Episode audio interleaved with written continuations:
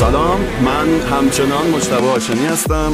من هیوا یوسفی و من رضا مهاجری و شما شنونده پادکست فوتبال سیصد و شصت هستید. با اپیزود دوازدهم در خدمت شما هستیم در روزهایی که یه خورده زندگی سخت‌تر از همیشه است و من خسته نباشید میگم به استقامتتون در این روزهای سخت و مصائب اقتصادی. داشتم فکر میکردم که چقدر توی این روزا از فوتبال حرف زدن سخت‌تره، چون که آدم احساس میکنه که دغدغه‌های درجه اول زندگی اینقدر آدمو احاطه کردن، محاصره کردن که دیگه حالی به آدم میمونه. نه والا، آدم فکر میکنه که حالا تو این وسط دیگه فوتبال چیه، حالا کی میتونه به این قضايا فکر کنه. ولی از یه ور دیگه فکر کردم به جمله‌های استاد حمیدرضا صدر. من اعتقاد دارم ما رو چیزی مثل فوتبال از واقعیت جدا نمیکنه، ابدا اعتقاد ندارم.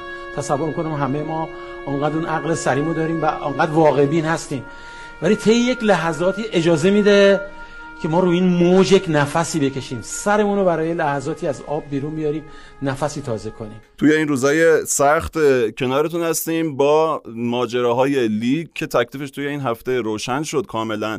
فکر نمی کردیم که قهرمان توی این هفته مشخص بشه. البته وقتی سازمان لیگ اون اطلاعیه رو داد و اعلام کرد که قضیه تفاضل گل اونجوری حل میشه و بازی به نفع استقلاله، سریع همه نوشتن که پس توی بازی این هفته اگر استقلال برنده بشه و پرسپولیس بازنده بشه تکلیف قهرمانی همین الان روشن میشه. این یه حرفی بود که بیشتر روی کاغذ میزدن و کسی فکر نمیکرد که در واقعیت اتفاق بیفته، چون خیلی صحبت شده بود درباره اینکه بازی استقلال با فولاد سخت ترین بازی باقی مونده استقلاله.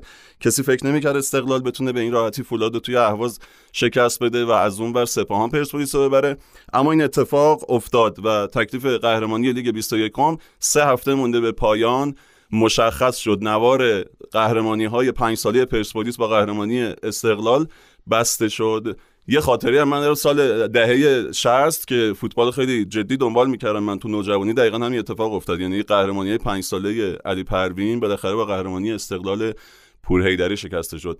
سال شصت و پنج تا شصت و نه پرسپولیس دائما، البته اون موقع رقابت در سطح کشوری نبود، باشگاه تهران بود. پرسپولیس پنج سال متوالی باشگاه تهران رو برد. جالبه که آخرین قهرمانیش که سال شصت و نه بود هر دو تا تیم بدون باخت تموم کردن مسابقات. وزیر کی بود اون موقع مشتاق؟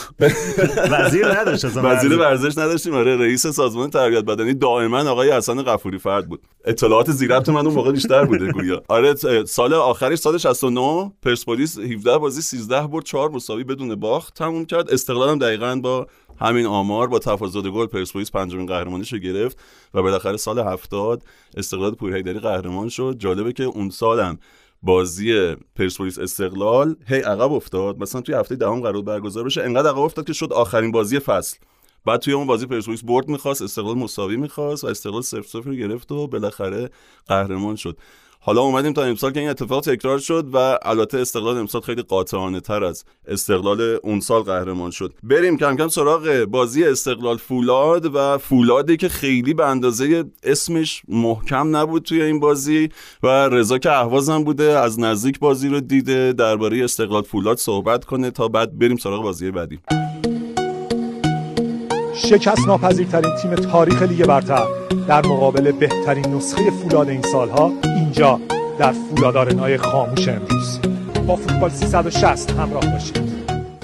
ساله حردانی در محوطه جریمه توی دروازه، چه ضربه زد امیر حسین زاده.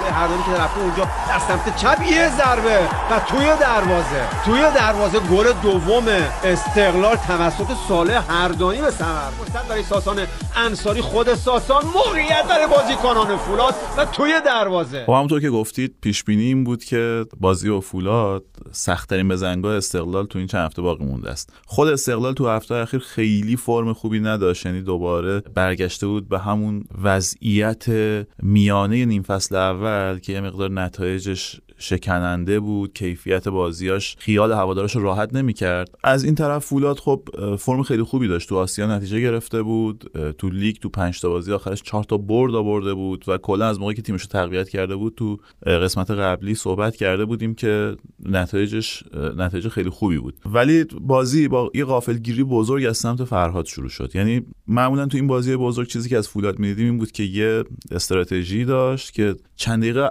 اول تیم حریف وارد شوک می‌کرد، یعنی یه بازی فوق‌العاده اگریسیو، درگیرانه، با زد و خورد، بازی که هی به در واقع اپیزودیک میشه، بریده بریده میشه، به تیکایی که اوت پرت میکنی، کورنر میزنی، ایسکایی میزنی تبدیل میشه، در واقع به نیت تخریب بازی حریف. آره، یعنی مثلا بازی که میرسه به دقیقه پانزده اینا، یهو بازیکن‌ها تو زمین میگن چی بود برنامه‌مون؟ قرار بود اومده بودیم چیکار چی کار قرار بود بکنیم امروز؟ یعنی چی شد؟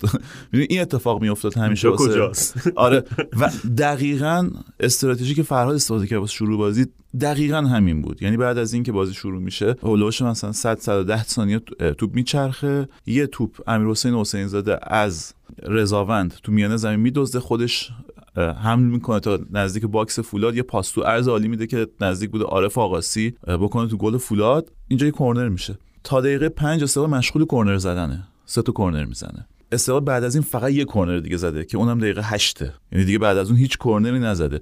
ولی این فشاری که تو چند دقیقه اول میاد و اینکه خب بازی هی بریده بریده میشده، هی درگیرانه بوده، هی فشار بازی زیاد و تا دقیقه پانزده، یعنی از حد فاصله دقیقه دو تا پانزده تو این سیزده دقیقه بازی کمتر از سه دقیقه تو جریان بوده، یعنی بازی عملاً کشته شده و همین اتفاق واسه فولاد افتاده. یعنی فولاد کاملاً به لحاظ ذهنی از جریان بازی خارج شد، چون ما تو هفته اخیر دیده بودیم که فولاد برنامه‌اش بیشتر تو بیشتر بازیاش گردش توپ بود، به خاطر اینکه خب پاتوسی برگشته بود به فرم خیلی خوبش، رضاوند فرم، یعنی بهترین فرمی که ما تو چند فصل اخیر ازش دیده بودیم و پیدا کرده بود و اینا تو اون تو در واقع بازی قبلی در موردش صحبت کرده بودیم که گردش توپ خیلی خوبی ایجاد می‌کردن. اما این دوتا بازیکن کاملا هوشمندانه از سمت استقلالی از جریان بازی پرس می‌شدن و از جریان بازی خارج شدن. رضا رضاوند یادت باشه صحبت کنیم در مورد تعویضش، حالا تو این بخش تموم شد اینو یه صحبتی بکنیم که اصلا تعویض آیا درست بود اونجوری یا نه، حالا تو اونجا هم بودی احتمالاً بهتر می‌دونی. اول بگم که خب پاتوسی ضعیف‌ترین بازیش بود تو واسه فولاد تو این فصل، با اینکه الان تو بهترین فرمشه. همینطور رضاوند خب، کنفرانس مطبوعاتی جواد گفت مریض. آره، گفت مریض بوده و انگار در واقع با آمپول اینا رسیده به بازی. خب بازی خیلی مهمی هم بوده رضاوندی که کمک به فولاد کرده بوده، ولی خب ما دیدیم رضاوند هم تو نمره متریکاش دیدیم، هم واقعا به چشم دیدیم دیگه توپای زیادی که لو میداد و شاید یه مقدار خوش شانس بود که هیچ کدوم توپایی که لو داده بود تو گل نرفت اون نیم ساعت اول. اون وقتی داستانو جمع می‌کرد اینور میگفتن آقا این اومده. آره آره، بعد خود عارف آقاسی این دو تا ضربه اولی که استقلالیا ما تو متریکا که آمار امید گل منتشر کردیم یه حجممون وارد شد که بابا استقلال خیلی بهتر بود تو جریان بازی. به نظر منم همینطور بود. خب این نشون میده امید گل تا یه جای بازی رو توصیف میکنه، تو یکی دو قسمت قبل راجعش صحبت کردیم. ولی استقلال اولین شوتش دقیقه سی و خورده‌ای بود، خب یعنی اون ضربات اولی که ما دیده بودیم همه رو فولادیه به سمت دروازه زدن و جالب دو تا ضربه اولو عارف آقاسی زده بود، یعنی اگه اونا گل میشد قرار بود تو این دیوونه بازار چه اتفاقی بیفته که یکیشو خیلی وحشتناک از فکر کنم رو دروازه رفت، قشنگ میتونست گل بشه. آره خب رضاوند و نکونام تو اون میانه‌های نیمه اول از جریان بازی از بازی کشید بیرون. نمیدونم میشد شاید مثلا ریسکشو پذیرفت بین دو نیمه, نیمه این تعویض انجام داد، ترجیحاً که بازی مهم بود برای رضاوند. ولی خب از اونورم نمیدونیم اگه تو اون ده پانزده دقیقه اول همین اتفاقی گفتیم که رضاوند خوش شانس بود که تو پای که لو داده بود گل نشد، اگه این اتفاق واسش میافتاد، یعنی اگه قرار بود این اتفاق واسش میافتاد آینده‌اش نابود بشه کلا. آره آره، خب این بچه که همیشه تحت فشار و هجمه بوده از سمت استقلالیا، این بار قرار بود دیگه تا ابد سمت استقلالی و پرسپولیس تو هجمه باشه. تعویض رضاوند مطمئنیم تعویض درستی بود، چون هم فرمش رو تو بازی دیده بودیم، هم با توجه اون پیشینه بحث در واقع اینکه با مصدومیت و با فرم ضعیف وارد بازی شده بود. ولی اینکه زمانش درست بود یا نه بحث دیگه، یعنی احتمالاً هر کسی یه نظری در موردش داره. خب برگردیم به بازی استقلال. بعد از اون یعنی از بعد از اون پانزده دقیقه اول استقلال یه برنامه‌اش این بود که یه پرس خیلی خوب تو میانه زمین میذاش رو هافکای فولاد، هافکای فولاد از جریان بازی خارج کرد. نه تنها از جریان بازی خارج کرده بود، بلکه اونا رو به تومایی واسه واسه توپ دزدی و ضد حمله خودشون تبدیل کرده بود. از اونور خود استقلال برنامه‌اش این بود که به محض اینکه توپا میگرفتن دو سه تا پاس تو عرض میدادن میومد رو پای دانشگر، سعادت حردانی سریع اضافه میشد به ستای بالا، تو عمق چهار به چهار میشدن و پاس بلند میرفت تو عمق رو بازی هوایی آرمان رمضانی یامگا در واقع برنامه داشتن، تو یه چهار به چهاری تو عمق میساختن و اینطوری سعی میکنن با بازی دو تیکه اصطلاحاً بهش میگن بازی دو تیکه، با بازی دو تیکه به دروازه فولاد نزدیک بشن. یه مقدار واکنش فولاد دیر بود به این اتفاق، اما این با یه تاکتیک اصلا تو فولاد خونسا شد که حمید بوهمدان یکی از هافک دفاعش اضافه میکرد به سمتی که سعادت اضافه میشد که پنج به چهار کنن، اونجا خونسا شد. از یه سمت دیگه یه در واقع تاکتیک دیگه که استفاده میکرد استقلال دوباره بازم مبتنی بر بازی بلند بود، تو زمانی که در واقع با یه ریتم کنتری میخواستن بازی مستقیم انجام بدن، تو سمت چپ خیلی آروم و یواشکی امیر حسین حسین زده و آرمان رمضانی جاشون عوض میکردن. آرمان قد بلند میرفت بغل شیری قد کوتاه و توپ میرفت برای آرمان، آرمان اونجا رو سر شیری با خیال راحت دور از اون مدافع سختگیر و فولاد ضربه سر میزد. و تصمیم عجیبی بود که وقتی بازی فولاد پر ریسک شد، خود فولادیا بازی رو دوباره یعنی رفتن سراغ بازی مستقیم، وقتی دیدن که توپاشون اون وسط زمین داره لو میره رفتن سراغ بازی مستقیم و این در واقع چیزی بود که استقلال میخواست. استقلال تو این فصل یه بار صحبتش کردیم، سی بیشتر سی و پنج نبرد هوایی رو تو هر بازی میبره، با اختلاف بهترین تیم ایران تو آسمونه، با اختلاف. یعنی ما تو چند فصل اخیر از تیمای قلعه نویی و تیمای دیگه هم ندیدیم هیچ وقت که آمار نبرد هواییشون این باشه که استقلال امسال بوده و کاملا تونست مهار کنه. یعنی نیمه اول مطلقاً برای استقلال بود به نظر من، با اینکه استقلال موقعیت چندانی نرسید واقعیتش، ولی بازی اونجوری پیش رفت که فرهاد براش برنامه داشت. بین نیمه با... یه مقدار جریان در واقع عوض شد. تو نیمه دوم ما دیدیم که فولاد آروم آروم سوار و مسلط به بازی شد.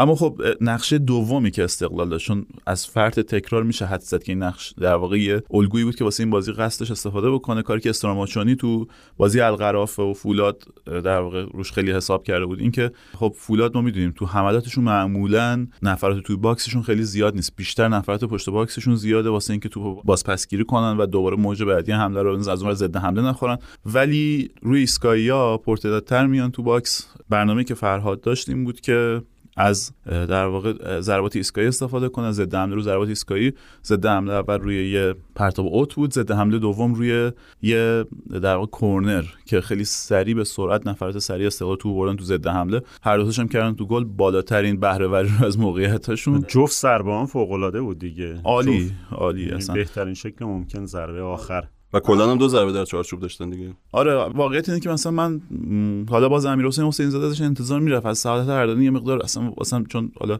دیده بودیمش تو فولاد تو فصول قبل، حتی این پسر کلا تو بازی‌های مهم یهو یه کار مهمی میکنه. تو دربی هم اگه خاطرتون باشه الان دو, دو تا پاس گل و یه گل داشته تو این فصل که دو تا پاس گلش یکیش تو دربی بوده، یکیش این بازی گلش هم که این بازی بوده، یعنی بازی که بازی خودش بوده و بازی قهرمانی بوده. از اونور تو دربی پارسال هم برای فولاد یه گل میزنه که گلش تو در واقع بازی جام حذفی جلوی سپاهانه. خب یعنی بازی مم. خیلی بازی خیلی مهم فولاد تو راه قهرمانی. و کنار این دو تا صحنه‌ای که گفتی، پاس گلش تو دربی و اینجا یه عکس دیگه هم استقلالی گذاشتن که دست به دست میچرخید و ستایشش میکردن، صحنه‌ای که یه ضد حمله رو تو دربی جلوگیری میکنه و توپ مهدی تارابی رو میزنه و میگن همین سه تا حرکتش برای یه نیم فصل کافی بود. واقعا این میتونه با همین سه تا فرم خرید موفقی قلمداد بشه. آره به نظرم واقعا مسیر محبوبیت رو رفته با درخشش تو بازی بزرگ. خیلی رو گلش سهلنگاری بازیکن روبروش که فکر کنم پاتوسی بودم خیلی به چشم می‌خورد. حتی صالح لحظه وقتی توپ بهش میرسه نمیتونه استاپ کنه، توپ از پاش جدا میشه، ولی همون استاپ ناموفقش تبدیل میشه به دریبل و پاتوسی رو دریبل میکنه، خیلی با فاصله ازش داره نگاهش میکنه و آدمی هم بعدی هم که اضافه میشه خی... خیلی سختگیری نمیکنن براش. یه شاید فکر می‌کنن انتظار که... نداشتن انتظار نداشتن که با شوت اون گل بخورن، روی اون ضد حمله فکر می‌کردن شاید یه پاسی قراره بده و یه شکل دیگه اگر قرار باشه. به هر حال رو هم همه گل‌ها یک الا بیشتر اشتباه از سمت تیم تیمی که گل میخوره وجود داره. یعنی درست اشتباه پاتوسی اصلا زاویه اشتباهی تقریبا پشتش به سعادت، یعنی نیم تیغ انگار وایسته، افق دید بدن، افق چیچی بدن، خورشید پشتش به ما. از مثلا سر گل اول هم همینطور بوده، سر گل اول مهدی شیری داره ضربه سر میزنه، حمید بوهمدان باش قاطی میکنه، ضربه سر میره میفته وسط زمین، عباسی توپو داره میگیره، جای اینکه توپو بکاره و برگرده خودش پاس بگیره میاد به چرخ سر میخوره، اونجا مهدی پور توپو ازش میگیره، بعد دوباره اون دری که تو سمت چپ خط دفاعی فولاد وا میشه هیچ کدوم از بازیکناشون پوشش نمیدن، حسین زاده اونجا صاحب توپ میشه و ضربه از تو زاویه موافق شهاب گردان میره تو گل. یعنی سلسله اشتباهاته، ولی خب این به هر حال تو همه گل‌ها این در واقع اشتباهات کوچیکه اینطوری واقعا وجود داره. ولی مسئله اصلی اینه که خب استقلال به هر حال روی الگو روی برنامه به گل رسید، مخصوصا واقعا به خاطر نیمه اولش این برد شرف حدیث نیست، آره شایستگیشو داشته. خب هرچند توی یه رو با آخر فولاد یعنی کاملا مسلط بود به بازی و از اینکه گل خورد من فکر می‌کنم از اون سلسله موقعیت‌هایی که فولاد تو پایان بازی خلق کرده بود، اگه اولیش میرفت تو گل به بازی برمیگشت، چون راهشو پیدا کرده بود فولاد. یعنی پاسا در واقع ارسال می‌شدن به پشت خط دفاعی استقلال و خط دفاعی استقلال به شکل وحشتناکی رو پشتش ضعف داشت. حالا این دوستانی که میگن قبل بازی سپاهان راه نمیدونم سپاهان چجوری استقلال دفاع کنه و اینا، خدا رو شکر خب استقلال قهرمان شد دیگه، راحت میشه راجع به همین ضعفای صحبت کرد. ببین خط دفاعی استقلال وقتی رو خط هجده بود باز پشت می‌خورد، یعنی تو توپو می‌فرستادی پشتش و شینبا ساسان انصاری می‌دویدن پشت دفاع، تو همون فاصله کوتاه توپو می‌گرفتن و صحنه گل همین بود. با اینکه خط دفاع واقعا چسبیده به خط هجده فضایی وجود نداره، تو این فضا پشت می‌خورد بازن. یا اگه این کار مثلا فولاد یه خورده زودتر شروع می‌کرد احتمالاً به بازی برمیگشت. قبلشون ضربه وحید هیدری اگه گل می‌شد که خیلی موقعیت عجیب غریبی بود که سرش چکوچی زد و گل نشد. وحید هیدری که خوب بازی کرده بود. تقریبا جدا از سعادت حردانی که یکی از گل‌ها رو زد، راجب گلزن دیگه استقلال واقعا من فکر می‌کنم یعنی جای ستایش داره عملکردش تو این فصل. بنده خدا این اواخر خیلی هم بهش حمله شده بود. خیلی تحت آره، فشار خیلی موقعیت از دست میداد. شبیه مهدی تارمی. به نظرم حالا بعد از اون کیس رضاوند و شیری امیر حسین حسین زده مثال دیگه دیگه ای از اینه که خب اون چیزی که در واقع یه بخش زیادی از هواداره موسمی فوتبال درک میکنن از فوتبال اساسا اشتباهه. امیر حسین حسین زاده به نظر من بهترین استعداد این فصل فوتبال ایران بوده، بی تردید پاش به تیم ملی وا شده. من واقعا احتمال اینکه به اردو بعدی تیم ملی دعوت شه رو واقعا بالای نود درصد میدونم. بازیکنی که رو زمین تو انتقال، تو حمله توپ، تصمیم گیریاش تو پاس دادن، عمدتاً بازی رو هوا با وجود قد نه چندان بلندش، از همه اینا مهمتر بازپسگیری توپش، یعنی فشاری که میذاره توپو پس میگیره، پا انداختنه به موقعش، واقعا داره به یه با... یعنی بازیکن هجومی درجه یک تو فوتبالمون تبدیل شدم تو سن پایین. تو سن بیست و یک سالگی الان شش گل زده و بهترین گلزن استقلال بدون احتساب پنالتیه، یعنی اگه پنالتی رو کم کنیم یامگا میره زیر دستش، بهترین گلزن استقلاله. و به نظرم چشمی که اینو دیده اول فصل جز بازیکنایی نبود که خیلی تو بورس باشه و همه دنبالش باشن. چشمی که اینو دیده و این خریدو کرده به نظرم باید یه کردیتی بهش داد. از اول فصل یادمونه هر وقت فرهاد مجیدی میومد کنار زمین امیرحسین صدا میکرد، امیرحسین همیشه صدایی که میومد امیرحسین بود. واقعا دو روند خریدای خوب استقلال تو این فصل، این خودش اینکه دو تا گلش رو توی بازی قهرمانی دو تا بازیکنی که اول فصل و وسط فصل خریده شدن میزنن خودش یه پیام میده. کلا از اول فصل خریده که کردیم بر اساس سیستمی بود که انتخاب کرده بودن بازیکن و اون پس فکر می‌کنم که بهترین نفر الان توی فوتبال ایران آقای حردانیه و از مدیریت باشگاه تشکر می‌کنم که موفق شد این انتقال رو انجام بده و با توجه به اینکه دو تا از بهترین بازیکنامون از ما جدا کردن که شدیداً دلم براشون تنگ شده و اونها خیلی به ما کمک کردن تو این مسیر، مجبور شدیم این مربی بازیکن خارجی بیاریم که رافائل هم بسیار فوق‌العاده و با تجربه داره، اون خیلی کمک کرد. امیدوارم که انشالله اگه قهرمان شدیم سیاوش و محمد هم حتما تو جشن قهرمانی باشن، چون واقعا سهم زیادی دارن تو این قهرمانی. این نکته جالبه بهتون بگم که استقلال اینکه دو گل از حریفش جلو بیفته آخرین بار چهار ماه قبل اتفاق افتاده بود، اصلا در نیم فصل دوم اتفاق نیفتاده بود. یعنی سیاست استقلالی که یه گلش وقتی میزنه بره از اون یه گل دفاع کنه، تو نیم فصل دوم مثلا دو بار اتفاق افتاده بود که بیشتر از یه گل بزنه، اونم وقتی مجبور میشد. یعنی بازیش با هوادار و بازیش با گلگهر وقتی یکی یک میشه مجبور میشه که بره، حالا یه گل بیشتر میخواد، حالا مجبور میشه که بره گل دومو بزنه.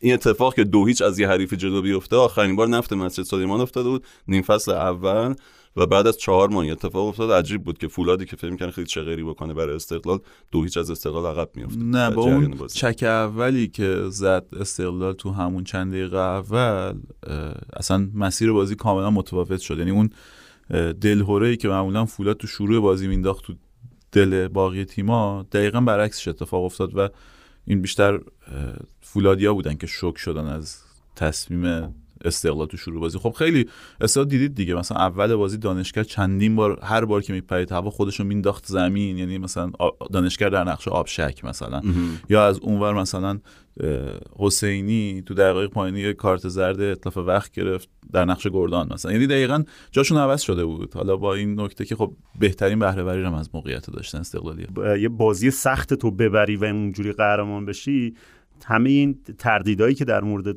در مورد تیمش بود و شست دیگه، در مورد اینکه آیا واقعا این استقلال شایسته قهرمانی بود یه سری تردید بود دیگه. البته اینجا ما از اولش هم صحبت کردیم، مثلا رضا همش تاکید میکرد که آقا الان در واقع این بهترین تیمیه که تو لیگ هست و بهترین فرمو داره، ولی به هر حال شاید نیاز داشت به یه پایان اینجوری. خیلی کمک کرد برد تو فولاد آرنا، جایی که واقعا تیمای بزرگم خیلی براشون آره سخت اونجا بازی کردن و اصلا یه به نظر میاد که یه فوبیای فرهاد مجیدی باشه، چون به هر حال مثلا شکسته خیلی مهمی رو تو اون بریده‌های کوتاه مربیگریش جلوی فولاد داشته. اینکه به این صورت شما تو اهواز اضافه کن که بالاخره رو نیمکت جواد نکونام بود که از اول فصل یه بحثایی بود که ممکنه آلترناتیو فرهاد باشه اگر نتیجه نگیره، به خاطر ارتباطی که مثلا تو پاس با آجرلو و اینا داشت، همیشه بحثای اینجوری بودش. یه دفعه اونجا جواد نکونام ببری یعنی تمام تمام آره داستان اصلا قشنگ‌تر از این داستان نمیتونست برای استقلال تموم شه واقعا. کما اینکه همه هم یاد آخرین قهرمانیشون افتادن که اون با کاپیتانی فرهاد و اونم تو پنالتی جواد که فرهاد گرفته بود پنالتیو، و یه همزمانی هم داشت با روزی که پرسپولیس جلوی سپاهان شکست خورد تو فینال جام حذفی. پرسپولیس یحیی تو همون روز شکست خورده بود، اونورم محرم بود تو سپاهان. درسته، روز خداحافظی مهدوی کی. آره یه این حالا از این در واقع آمارهای خرافی، مجموعه آمارهای خرافی که استادم تو گزارشاش کم استفاده نمی‌کرد، خیلی دوست داشت که از راست به چپ زده نیمه اول مثلا بیشتر پیروز شد. بیست و چهار اردیبهشت هم بود دیگه، آخرین بار بیست و چهار اردیبهشت پرسپولیس جام از دست داد، بازی با راهن که جام داد به یه استقلال از خوزستان، این بار به یه استقلال تو خوزستان. درسته. و حالا نکته‌ای که جالب شد این که پرسپولیس که چشم امید بسته بود به این که استقلال بره تو اهواز امتیاز بده و شانس قهرمانی پیدا کنه، حالا چشم امید بسته به این که سپاهان بره تو اهواز امتیاز از دست بده، چون سپاهان باید بره اهواز حداقل دوم بشه. حالا رقیب بعدیش سپاهانه و حالا بازم امیدش به اینه که سپاهان بره تو اهواز به داستان بخوره. از همینجا کاتو بکشیم به بازی پرسپولیس، چون که پرسپولیس بازی مستقیمو به سپاهان باخت. من هفته پیش گفتم این احتمال وجود داره، هیوا گفت نه، ببین بازی رو باخت و اختلاف شد دو امتیاز و داستان شروع شد. و قبل اینکه بری بحث فنیشو بکنی بگم که تقابل مستقیمشون هم باز داستاندار شد الان، چون که بازی رفت پرسپولیس یکیچ برده بود، بازی برگشت. اگه این گل دقیقه هشتاد و سه زده نمیشد و دو هیچ میشد بازی که تکلیف روشن بود که سپاهان رو در رو پرسپولیسو برده. الان در مجموع دو دو شدن، باز الان اون داستان گل زده رفانه بیچاره چه گرفتاریایی براش درست میشه. سازمان یک امیدوار بود به اینکه قضیه استقلال پرسپولیس فیصله پیدا میکنه، شو اینقدر جلو هست که کار اصلا به اونجا کشه. ما میتونیم همینجوری بلا تکلیف رو هوا نگه داریم قضیه رو. آقای کامرانفر یه چیزی بگه، آقای مهدی آقای سعید مهدی یه چیز دیگه بگه و تکلیف استقلال پرسپولیس که روشنه. الان رتبه سه و چهار هم همین ماجرا، چهار و پنج هم همین ماجرا، چهار و پنج است. البته اونجا تکلیف معلومه که فولاد رو در رو گلگهر رو برده با مثل رفسنجانو، چون که رفت برده و برگشت مساوی شده. اینجا باز دو دو ان. گل زده در خانه حریف سپاهان، جالبه که توی سیرجان زده شده، گل پرسپولیس تو عراق زده شده، گل اونها تو سیرجان، ولی گل زده در خانه حریف حساب میشه. و خلاصه پرسپولیس با یه بدشانسی عجیبی بازی رو در رو به سپاهان هم باخته. اگر که امتیازشون مساوی بشه همین هفته ممکنه امتیازشون مساوی بشه، یعنی پرسپولیس بره توی تبریز مساوی کنه و سپاهان ببره و همین هفته مساوی بشه. اگه راست میگی اینو پیش بینی کن. حالا میگه هفته پیش من پیش بینی کرده بودم پرسپولیس تراکتور مساوی پرسپولیس تراکتور مساوی. و اینکه بگو که سپاهان چجوری پرسپولیسو برد. پشت محوطه فرصت برای حسینی، یه بار دیگه و گل. دروازه پرسپولیس این بار در سیلجان باز میشه، باز هم سروشه که توپ ارسال میکنه، فرصت هست برای سپاهان و گل. شهبازاده موفق میشه برای دومین بار دروازه پرسپولیس رو باز کنه. حالا ترابی یه ارسال، یه فرصت برای پرسپولیس و گل. پرسپولیس به بازی بر میگرده، چه کسی هم گل میزنه، باز هم نعمتی. خب هر دو تا تیم از همون روش و آرایش رایج بازیشون استفاده کردن تو این بازی. پرسپولیس با همون چهار چهار دو که ترابی البته رفته بود تو خط حمله اضافه شده بود، با بازگشت امیدعلی شاه به ترکیب، امیدعلی شاه پهلوان تو دو سمت خط هافک بودن، ترابی بازیساز اصلی، دوباره نوک حمله دوباره تمیروف که حتی این دفعه یه دونه از اون شوتاش داشت میرفت تو گل، از اون فاصله نمیرفت، گل رو اومده بود بیرون. آره درست، یه ذره حالا فاصلهش با گل کمتر بود. شیرجه رشید، آره شیرجه رشید صحنه رو یه ذره جذاب کرده بود ولی گل نمیشه آخه. این امید گل این شد چنده، یک میلیونیوم. مسئله که اتفاق افتاد این بود که سپاهان یه پرس خیلی خوب تو میانه زمین دوباره گذاشته بود. این مشکل دیده بودیم، یعنی پرسپولیس از موقعی که کنعانی رو از دست داده اصلا این خط عقب پرسپولیس تو انتقال توپ به یه خط یا دو خط جلوتر مشکل داشته و بازی سازی پرسپولیس اصلا شکل نمیگرفت. این بازیکنایی که الان تو ترکیب پرسپولیس بازی میکنن کیف کیفیت پاس هایی که رو به جلو ارسال میکنن واقعا پایینه. حالا باز رامین تو سمت راست باز یعنی که اضافه شده یه مقدار تونسته این مشکل پرسپولیس رو حل بکنه. مدافع میانیشون اصلا واسه همین تیمایی که نمیدونم بگیم این دوباره رازای حساب نشه رازای تاکتیکی تیم‌ها این تیمایی که تونستن خط دوم پرسپولیس رو خوب پرس کنن، یعنی اون چهار تا هافکشون رو خوب پرس کنن واسه اون تله پرس بذارن، معمولا تونستن بازی پرسپولیس رو مختل کنن. اینو به تراکتور نگی ها برای اینکه شرطو ببری. اینا اصلا اینا اصلا بعد در بیارن چون رقابت با استقلال تموم شد. رقابت با سپاهان هنوز ادامه داره. می‌خوای بذار بین دو نیمه بعد از اینکه گل خورد تراکتور منتشرش کن. یادم یه بار وقتی تو برنامه نود ما این آیتم ها آنالیز می ساختیم، خب اون واقعا آیتم های یعنی حالا یه بیس فنی داشت ولی سطحی که ما در واقع اون آیتم می ساختیم سطح رسانه‌ای به حساب می اومد. تو درسی بود. آره سعی می‌کردیم جذابیت عمومی آره جذابیت عمومی داشته باشه و اصلا کلا اینقدر پیچیده نشه که مثلا به قول شما شبیه این در واقع جملات کیمیاگرا بشه، پی پی دی ای و اینا رو نمی‌آوریم تو کار. واقعا مثلا سعی می‌کردیم خیلی ساده باشه. بعد اون زمان یادم مهدی تارتار توی مصاحبه گفت آقا اینا نباید این کارو بکنن، دارن تمام اسرار ما رو واقعا اسرار اسرار فوتبال اینا تو این سطح، یعنی تو این سطح واقعا اسرار داخل رختکن که نیست، که تحلیل تاکتیکی چیزی که به چش داره دیده میشه، اونم واقعا تو سطح لیستی نه تو سطح. یعنی اگر م... مشکلی هست مشکلی اینه که فهم سرمربی‌ها اعضای کادر فنی از اون چه که در زمین میگذره باید بالاتر از این چیزی باشه که شما دارید اونجا میگید و اگر پایین‌تره مشکل از اونجاست. آره واقعا حداقل پیچیدگی که انتظار میره از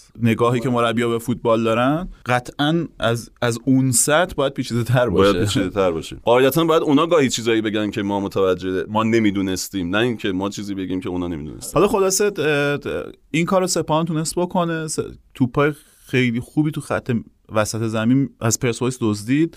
کمال کامیابینیان فکر می‌کنم که ضعیف‌ترین بازیاشو داشت تو این تله‌ای که روش گذاشته شده بود، خیلی توپ لو داد وسط زمین، سرلک همینطور، و در واقع گردش توپ پرسپولیس به اون معنا شکل نمی‌گرفت، با وجود اینکه سپاهان هم خیلی تو این فصل ساختار دفاعی خیلی منسجم نداشته از اون سمت به واسطه اینکه هفته قبل با یه ترکیب تازه تو خط دفاعی نتیجه گرفته بود جلوی پیکان، یعنی امیدون رفکن اومده بود دفاع وسط و فرشاد هم از دفاع چپ. محرم معمولا اینطوریه، یعنی ترکیبی که جواب میگیره رو یه بار دیگه بهش اعتماد میکنه، یعنی حتی اگه بازی بعدی جلوی پرسپولیس باشه اون کار ریسکی، ولی جل... در واقع با این ساختار دفاعی هم باز موقع... در واقع گردش توپ پرسپولیس به موقعیت ختم نمیشد. از اونور این همون سپاهان هوشمند است که من گفتم دوست دارم ببینم اینو تو سپاهان. کاملا برنامه داشت واسه بازی، خیلی به گردش توپ فکر نمی‌کرد. از اون طرف دو تا گل هم که در واقع رو ضربات ایستگاهی زد دیگه، یعنی کاملا روی ضربات ایستگاهی برنامه داشت. نکته خیلی تنامیزش شکلیه که گل دوم زده شد دیگه. حالا گل دومو گفتن شهباز زده ولی گل در واقع در آره به اسم سروش ثبت کردیم ما. دقیقاً مشابه گل دوم پارسالشون به استقلال محمود فکری بود که اونجا دوباره گل به اسم شهباز زده ثبت شد و شهباز زده اصلا یعنی یه مناعت عجیبی رو به خرج داد، در حالی که تو کورس آقای گلی بود اومد خودش گفت نه نخورد به پام، اون ضربه سروش رفت گل. و این بار هم خب دیگه الان که تو کورس نیست که قاعدتا خیلی مطمئن‌تر میاد و میگه که آقا ضربه سروش رفت تو گل. گل عجیبی که دوباره لگ خورد و به نظر میاد که دیگه حداقل تو ذهن پرسپولیس پرونده لگ بسته شده. احتمالاً شاید یه جلوی مثل رفسنجانی جایی بازی کنه لگ بازم، ولی احتمالاً دیگه همینجا پروندهش بسته شده تو پرسپولیس. من فکر کنم اصلا ما وقتی شماره یک اومدیم و سوژمون اصلا رقابت پرسپولیس استقلال بود، تو موقعی که سه امتیاز اختلاف داشتن تقریبا دیدگاه همون بود که خیلی پرسپولیس امیدوار بودیم که میاد بالا. استقلال ممکنه با اولین شکستش متزلزل بشه، احتمال این که شکست بخوره هم میرفت و پرسپولیس احتمال این که زیاد امتیاز بگیره بیاد بالا. آقا اشتباه کردیم. آقا میگم چی تغییر کرد؟ الان از همین حامد لک یادمون افتادم چند هفته بعدش و در آستانه دربی و خود دربی چی تغییر کرد؟ ضعف دروازه‌بانی تو پرسپولیس یکی از مهمترین چیزایی که باعث تزلزل پرسپولیس شد و ما دیدیم که نمیشه. همون دیدگاه دقیقاً توی قبل دربی و روز دربی دیگه برگشت به اینکه نه پرسپولیس نمیتونه. خود یحیی خود یحیی هم اون دفعه صحبت کرد. خود یحیی تقریباً از روز دربی شد و بعدش حالا خبرایی که ما میشنویم این که قشنگ این رو تیمش تاثیر گذاشت، یعنی تیمش الان یه تیم به هم ریخته چند دسته. حتی من شنیدم که ارتباط خودش با کادرش هم دیگه اون ارتباط قبل نیست، یعنی در این حد که حتی با کادر خودش هم ارتباط درستی نداره. خیلی فکر کنم اونجا با هم قهرن اصلا. آره منم شنیدم اینو، یعنی میخوام بگم که اینقدر اون تیم به هم ریخته و دیگه واقعا خیلی سخت بود جمع کردن اون تیم. وقتی خودت دقیقه هشتاد بازی دربی پذیرفتی و کارو تموم کردی دیگه جمع کردنش سخت بود. تبعاتش اومد تو تیم، مدام هی اتفاقای دیگه ای افتاد، نمیدونم اضافه شد، همین داستان حامد لگ که نیمکت نشین شد، دوباره انتخاب دیگه ای نداشت، گوهری اومد دید اینم بدتر از اونه و نتونست دیگه جمع کنه دیگه، تیم از دستش در رفت. یحیی خود یحیی از روز دربی تقریبا از دست رفت و دیگه یحیی نشد.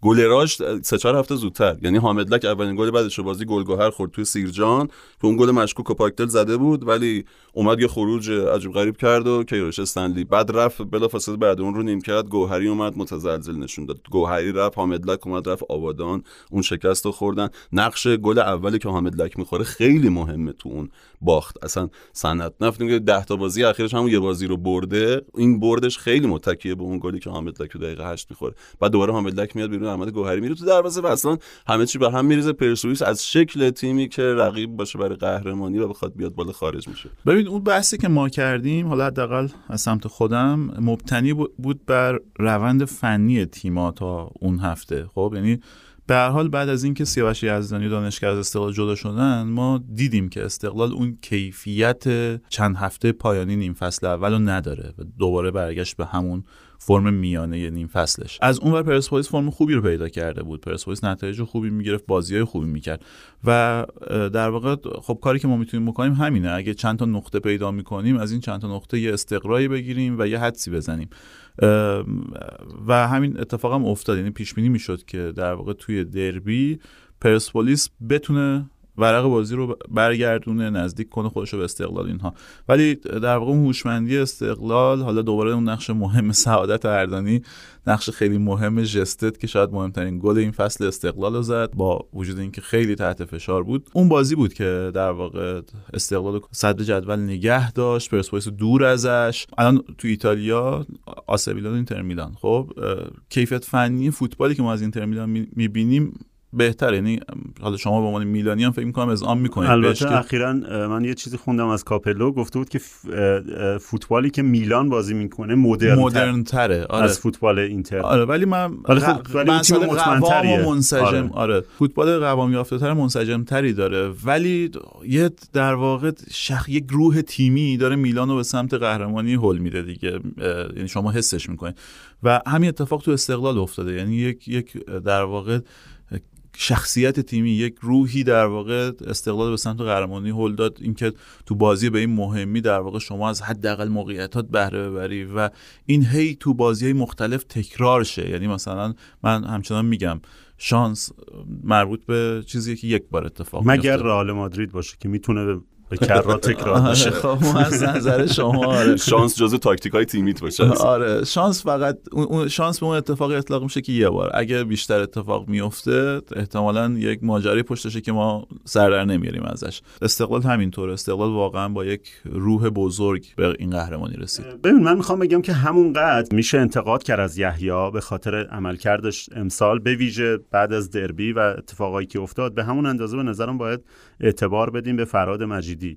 کسی که ما هیچ کدوم فکر نمی‌کردیم اول فصل. یعنی فکر می‌کنم حتی بخشی از هواداره خود استقلال هم اینقدر خوشبینی نداشتن نسبت بهش که بتونه همون چیزی که تو میگی ایجاد، این در واقع اون روح تیمی رو ایجاد کنه و اون و این تیم مدام جنگنده و بخواد که اینا اون روحیه برنده رو توشون ایجاد کنه. واقعا این این به نظرم نقش فرهاد مجیدی بود. در عین حال من اینم بگم، من شخصا نه, نه این که بگم دلم میسوزه، دنبال کلمه دیگه هم در مورد یحیی، من میگم یحیی سزاوار این همه شماتت و چیز نیستش. الان یحیی بالاخره یک یه کارنامه‌ای داره، در طول این سالا امسال به شدت بد بوده، از یارگیریاش افتضاح بوده، یارگیریاش بازیکنایی که آورده هیچ کدوم به دردش نخورده، بعد اشتباهی که داشته خودش، یه دفعه اصلا اومده شروع کرده همش اعتراض، همش مثلا فشار بیاره به این و اون که آقا بیانیه بدید، این داستان افتاده توی یه چرخه عجیب غریب که اصلا یحیی قبلا اینجوری نبوده. در نتیجه به خاطر این باید حتما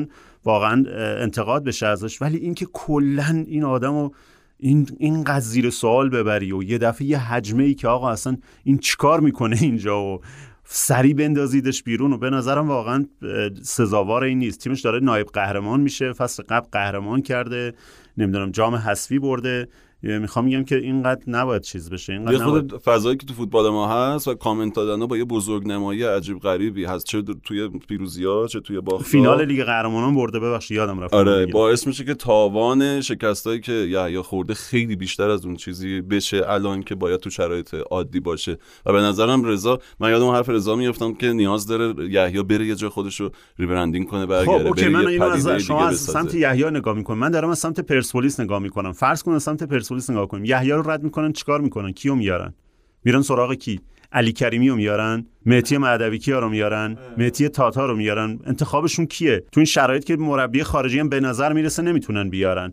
میخوام میگم این این حجمه ای که داره میشه به این برای رسیدن به چیه؟ من اینو نمیفهمم. به نظرم گزینه معقول مربی خارجی خوبه. اگه مربی خارجی خوب نتونن بیارن یه موقع کار سخت میشه. بدیم چون مهدوی کیام من شخصا حدسم اینه که احتمال داره از توش مربی در بیاد. ندیدیم ولی آره ولی هیچ ندیدیم هیچ ندیدیم از من تا اینا رو دارم از روی نتایج باز دوستانه میگم واقعیتش. یعنی هیچ چیزی بود. چند تا کامنتی هم که تو این سالا در مورد مثلا فوتبال ملی و فوتبال باشگاهیمون داده، کامنت های خیلی در واقع تو سطح عامه، یعنی کامنت آدم متخصص نبوده هیچ وقت، از اون بازی عراق بگیر الی آخر.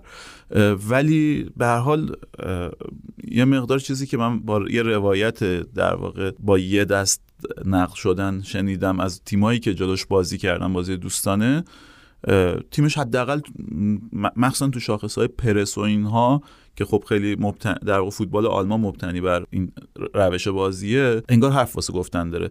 ولی باز هیچ چی ازش ندیدیم، یعنی مطلقاً هیچی. اصلا قاعدتاً قابل قیاس با یحیی و اون کارنامه‌اش این ریسک ریسک بزرگ این کارو بکنه. حتی خب میگم یحیی خیلی پروژه رو بد مدیریت کرده این آخرش، یعنی خیلی فرصت داشت یحیی که نه لزوما ضربه خودش هم زد. بگم اینو من اینم در آخر, آخر بگم که یحیی این داستانی که گفته میشد که ممکنه مثلا بره سپاهان، اینا هم تموم شد دیگه. یعنی سپاهان الان به نظرم این دیستر دیوونگیو نمیکنه که محرمو ورداره. محرم به نظرم تثبیت شد اونجا، چه بسا تو محرم بتونه بیاد نایب قهرمان بشه و یحیی اون پروژه سپاهان و اینا تموم شد.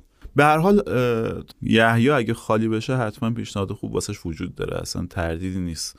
الان بعد از امیر قلعه نویی موفق ترین پر افتخار ترین مربی فوتبال ایرانه. به هر حال یحیی کارنامه رو پشت خودش داره، ولی این فصل نتونست، یعنی نه تو جریان بازی‌ها تونست کامبک بزنه، نه نه تو یک اسکیل بزرگتری تو جریان فصل تونست هیچ وقت کامبک بزنه و ورق بازی رو برگردونه و حل شد تو اتفاقا.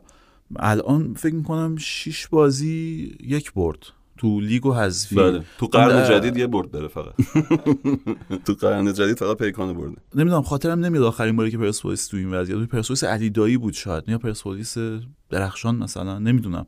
آره. شیش با یعنی باید خیلی به عقب برگردیم که یه همچین بازی رو از پرسپولیس به خاطرش. حالا من در کنار یحیی دلم برای یه پرسپولیس دیگه میسوزه. یعنی یه بار ما در مورد شیری صحبت کردیم که خب این بازیکن خوبیه، ولی اون جایی که همه دارن فوتبال نگاه میکنن خراب میکنه، مثلا برخلاف مثلا خداداد عزیزی که فقط اون جایی که همه فوتبال دیدیم خوب بوده. نعمتی خب تو این پنج هفته سیاه پرسپولیس سه تا گل زده، سه تا گل زده، ستاره پرسپولیس بوده، دربی گل زده. میدونید چقدر یه بازی کم میتونه با این خاطرات خوش باشه، ولی اینو داره تو برهه انجام میده که اصلا پرسپولیس میخوام پاک شه و هیچ وقت یادشون نیاد. خیلی خیلی دیر این اتفاق براش افتاد. شاید اگه زودتر نعمتی اینجوری رشد میکرد اون وقت میشد این بار خط دفاعی پرسپولیس که در تمام تو دفاع معلوم نشد این بار رو دوش کی باید بذاری و ستاره این خط جانشین کنانی زادگان قراره کی باشه. شاید اگر زودتر این اتفاق میافتاد برای خود پرسپولیس هم خوب میشد، برای اونم بهتر. در مجموع با این جمله میشه از یحیی گذشت که نتونست بحرانو مدیریت کنه و از اون جایی که تیمش وارد بحران شد اصلا ناکام شد توی این پروژه. اتفاقات واقعا فوتبالی غیر فوتبالی، همه این اتفاقات بیشترش برای پرسپولیس افتاد. ما تو همین سالی که گذشت توی شاید نه ماه هشت ماه ما سه تا مدیر عامل عوض کردیم. آقای سمیعی بودن، آقای صدری، آقای درویش که هر سه تاشون هم واقعا تا اونجا که تونستن زحمت کشیدن. از اینجا هم جا داره از تک تکشون تشکر کنم، ولی خب این زحماتی که برای تیم کشیده شده فکر میکنم که کافی نبوده در کل بخواین ارزیابی کنیم. و یه جمله من گفتم در مورد نوید کیا هم بگیم بعد از این بازی که به هر حال ما گفتیم تا یه جای فصل عملاً کار برای نوید که تمام شده بود، همه جام‌های ممکن از دست داده بود، همه موقعیت ممکن رو، ولی الان همونطور که گفتیم نزدیک به رتبه دومی. من فکر می‌کنم که اگه بتونه در واقع جای پرسپولیس رو بگیره که با این پرسپولیس به لحاظ روحی پاشیده شده کار خیلی خیلی بعیدی نیست. اگه بتونه جای پرسپولیس رو بگیره من فکر می‌کنم که حداقل جایگاه خودش رو تو سپاهان واسه فصل دیگه تمدید می‌کنه. دست تک تک بازیکن‌ها می‌بوسم چون که واقعا تلاششون کردن، با اینکه اختلاف پنج امتیاز داشتن با پرسپولیس و شاید امیدشون خیلی کم بود، ولی با تمام وجودشون تلاش کردن به خاطر تیم، سعی کردن که بازی خوبی انجام بدن و تنها نکته منفیش فکر میکنم این بود که طیف یه همچین بازی هایی که پرسپولیس و سپاهان همیشه بازی های جذابی دارن که هوادارا توی استادیوم نبودن و نتونستن این بازی رو از نزدیک ببینن. اوکی، خیلی طولانی شد بخش اولمون، ولی خب در واقع میطلبید تکلیف پرسپولیس و استقلال تو این هفته، تکلیف رقابت اینا حداقل روشن شده بود، بنابراین ما یه خورده بیشتر از اون چیزی که توی کلوزآپ درباره بازی‌های این هفته حرف می‌زدیم یه خورده بیشتر از اون رفتیم تو لانگ شات درباره رقابتشون هم صحبت کردیم. حالا این فرصت هست که بعد از اینکه لیگ تموم شد خیلی مفصل‌تر در این باره حرف بزنیم، ولی چکیدش این که یحیی نتونست بحران رو مدیریت کنه و تقریبا از هفته بیست و دو بیست و سه به بعد از دست رفت و استقلال هفته به هفته بیشتر از قبل احترام ما رو جلب کرد، هم بابت روحیه برندش که هرگز از دست نرفت و هم بابت تاکتیکاش که نشون داد، هر هفته بیشتر نشون داد که یه فکری پشتشه، کما اینکه رضا گفت درباره بازیش با فولاد و فولادی که بازی همه تیم‌ها رو با تاکتیکاش میتونست خراب کنه. این بازی اینجوری مغلوب استقلال شد. قهرمان شایسته این فصل بود استقلال و فرهاد مجیدی. ما میریم بخش دوم، بخش زیربط، تلافی این که بخش اولمون طولانی شد بخش سوم آنچنانی نخواهیم داشت، خیلی کوتاه درباره بقیه بازی حرف میزنیم و این اپیزودو میبندیم. واسه نظر مردم کلا احترام قائل باشیم، ولی شما خودتون در شرایط وضعیت رسیده بودید که سنتون مشکل داشتین. الان چند ماه این رسوایی مربوط به قرارداد مهدی تارمی به وجود اومد، یک کلمه نگفت. آقا چیکار کردین؟ خب وارد بخش دوم میشیم، درباره مسائل زیربط. هیوا این هفته دو تا زیربط کوچولو داره، دو تا بچه زیربط، هم درباره بازی دوستانه تیم ملی و هم موضوع فدراسیون. قبلش طبق معمول من یه چند تا کامنت بخونم. یه دوست به نام امیررضا صالح نژاد برای ما کامنت گذاشتن و خیلی خواهش کردن که کامنتشون رو بخونیم، خیلی طولانیه ولی چکیدش اینه که پرسپولیسی هستن و گفتن با وجود اینکه من خودم به یحیی و خریداش انتقاد دارم، ولی داوری‌ها در این فصل واقعا یک طرفه و جهت‌دار بوده، مردم خودشون میتونن تشخیص بدن. از ما هم خواستن که حتی صحنه‌های داوری رو با یک کارشناس داوری بررسی کنیم، وایس بذاریم، ولی واقعا من اینو بهونه کردم، همچون خواهش کرده بودن کامنتشون رو خوندم و هم این بهونه‌ای باشه برای اینکه نگاه کنیم اینجوری. هیوا واقعا به نظرم مثلا داوری در طول این فصل انقدر تاثیر داشته که چند امتیازو برای یک تیم بالا پایین کنه. به نظرم این مال قبل از این بازی آخر بوده، احتمالاً دیگه خود هوادارام دیگه وا دادن دیگه، تیم تیم پرسپولیس دیگه به نظرم جای چیز نداره دیگه، اصلا درزمینو نداره اینجا، جای اینجور بحثا نباشه کلا دیگه. خود خود یحیی هم این که بعد هر بازی دوید رفت تو زمین، خودش هم شاید این نگرشو داشته، ولی واقعا بیاید منصف باشیم و به قضیه نگاه کنیم. حالا شاید موقعی که تیم شکست میخوره و شاهد قهرمانی رقیبی فضا اینقدر عصبیه که نمیشه بهش اینقدر سالم نگاه کرد، ولی به نظرم اگر که چند هفته بعد نگاه کنی کل فصل رو تو ذهنت بررسی کنی میبینی که واقعا ما فصلی نداشتیم که داور قهرمانشو تعیین کرده باشه. واسه اون در واقع روی کرد هیجانی و به دور از انصاف واسه فوتبال یه عالمه پیج و رسانه و آره صفحه اینجا, اینجا دیگه بی خیالش. واقعا کسی اگه میخواد اینطوری فوتبال رو دنبال کنه اونا رو دنبال کنه. اینجا میخوایم یه خورده آرومتر و یه خورده به دور از هیجان، یه خورده منصفانه تر بشینیم با هم یه بررسی داشته باشیم روی اتفاقی تو فوتبال. ما انتقادمون هم به پرسپولیس استقلالیا، چون یه کامنت دیگه داشتیم که چرا شما چون میخواین مثلا از تیمای دیگه حمایت کنین اینقدر پرسپولیس استقلال رو میکوبین. واقعا جایی که ما میکوبیمشون دقیقاً به خاطر همینه، یا خاطر اینه که همین نوع نگاه که همش فکر کنه حق ما رو دارن میخورن، همین نوع نگاه تو خود تیم هم جاریه، وگرنه که ما از نظر فضا اینجا به پرسپولیس استقلال بیشتر از همه تیم‌ها میپردازیم. همین الان دیدین بخش اول پرسپولیس استقلال کلی دربارشون صحبت کردیم، تیمای مهمه این مملکتن و میدونید، ولی کامنتمون نسبت به این دو تا تیم و فضایی که توشون جاریه منفیه. چرا؟ چون که جرزنی و نونوربازی به قول رضا و بیانیه و اینا همش هرچی دنبال کنی ببینی نود درصدش توی همین دو تا تیمه. آقا قرار شد اینجور کامنت رو نخونید آگه. الان کامنت خودم بود. آقای بابک کلانتری گفتن درود و زنده باد، عالی بود، محترم با شخصیت. اگر امکانش هست در کنداکتورتون هر قسمت حدوداً دو دقیقه از متن یک کتاب مشهور فوتبال بخونید، یا حتی اگر مشکل کپی رایت ندارید دو دقیقه مثلا از کتاب دشمن علیه فوتبال سایمون کوپر با صدای آقای عادل فردوسی پور، یا حتی بیا این کامنت اونو مستند نگفته. نه این یعنی چی الان من اینم متوجه نمیشم. ببین خب اولا کتاب صوتیش وجود داره کاملش. اگه منظورش اینه که ما یه بریده رو انتخاب کنیم به نظر خودمون که اولا به نظرم واقعا از اون کارهای عجیب غریبه. من میگم سعدی به روایت کیاروستمی هم میتونه کل رزومه کیاروستمی رو ببره زیر سوال که بابا یارو سعدی بوده، تو یه تیکه ازش میبری میگی من این یه تیکه رو میگم گوش بدید بخونید خیلی عالیه. یعنی چی آخه؟ خب این خب زیرا یه بخشش خط میکشه دیگه، هایلایت از سعدی داره میده. بده الان هایلایت از یه بازی نود دقیقه ما میدن میبینیم. بده از یکی از بچهای ژورنالیست دیده بودم که یه کتابی منتشر کرده بود که مثلا مقالات شمس به انتخاب مثلا رضا عباس‌زاده. میگم بابا مولانا دستچین نکرد مقالات شمس رو بده بیرون بگه انتخاب من. اون واقعا کتاب این کتابایی که گفتن کتاب با ارزشی هم و به نظرم گوش دادن بهش یا خوندنش کل مجموعهش فکر نمی‌کنم مثلا بیشتر از یه روز وقت ببره و واقعا میشه نشست. کتاب صوتیش هست، خود کتابش هست، میشه نشست خوند و گوش داد. فکر می‌کنم با این کامنت دیگه موافق باشی. ولی نه نه این... نه یه بخشی از کار ژورنالیسم هم همینه دیگه که همه وقایع دنیا رو میاد چیکار میکنه مگه یه چکیدهش رو زیر جاهای مهمش که به زعم من مهمه خط میکشن میدم به مخاطب ما... دیگه. خب نه نه ما اینجا که نمیایم بریده مثلا فلان گزارش یا فلان نظر رو بخونیم که ما اینجا داریم تألیف میکنیم، در واقع داریم نظر خودمون رو میگیم. فرق ما مثلا با اون پادکستی که میخواد مثلا فرضاً یک کتابی رو نمیدونم برمیداره، کتاب نمیدونم انسان خردمند فلان اینا رو برمیاد مقاله رو ترجمه میکنه و اونو میخونه چیه اینه که خب به هر حال ما اینجا قصد داریم خودمون اصلا فرض کنیم که بحث بی ارزش، ولی به هر حال سعی میکنیم به نظر خودمون یه خط در واقع دونسته و تحلیل های موجود اضافه بکنیم. آره اوکی. آقای سهیل سپهری نوشتن اینم یه کامنت که نگید شما کمین. اونم گفتم مؤدبا و تمام هواداره جدی فوتبال که با ادب کامنت میذارن خیلی کمن، دمش گرم. نوشتم من نمیدونم که شما نگید کمین.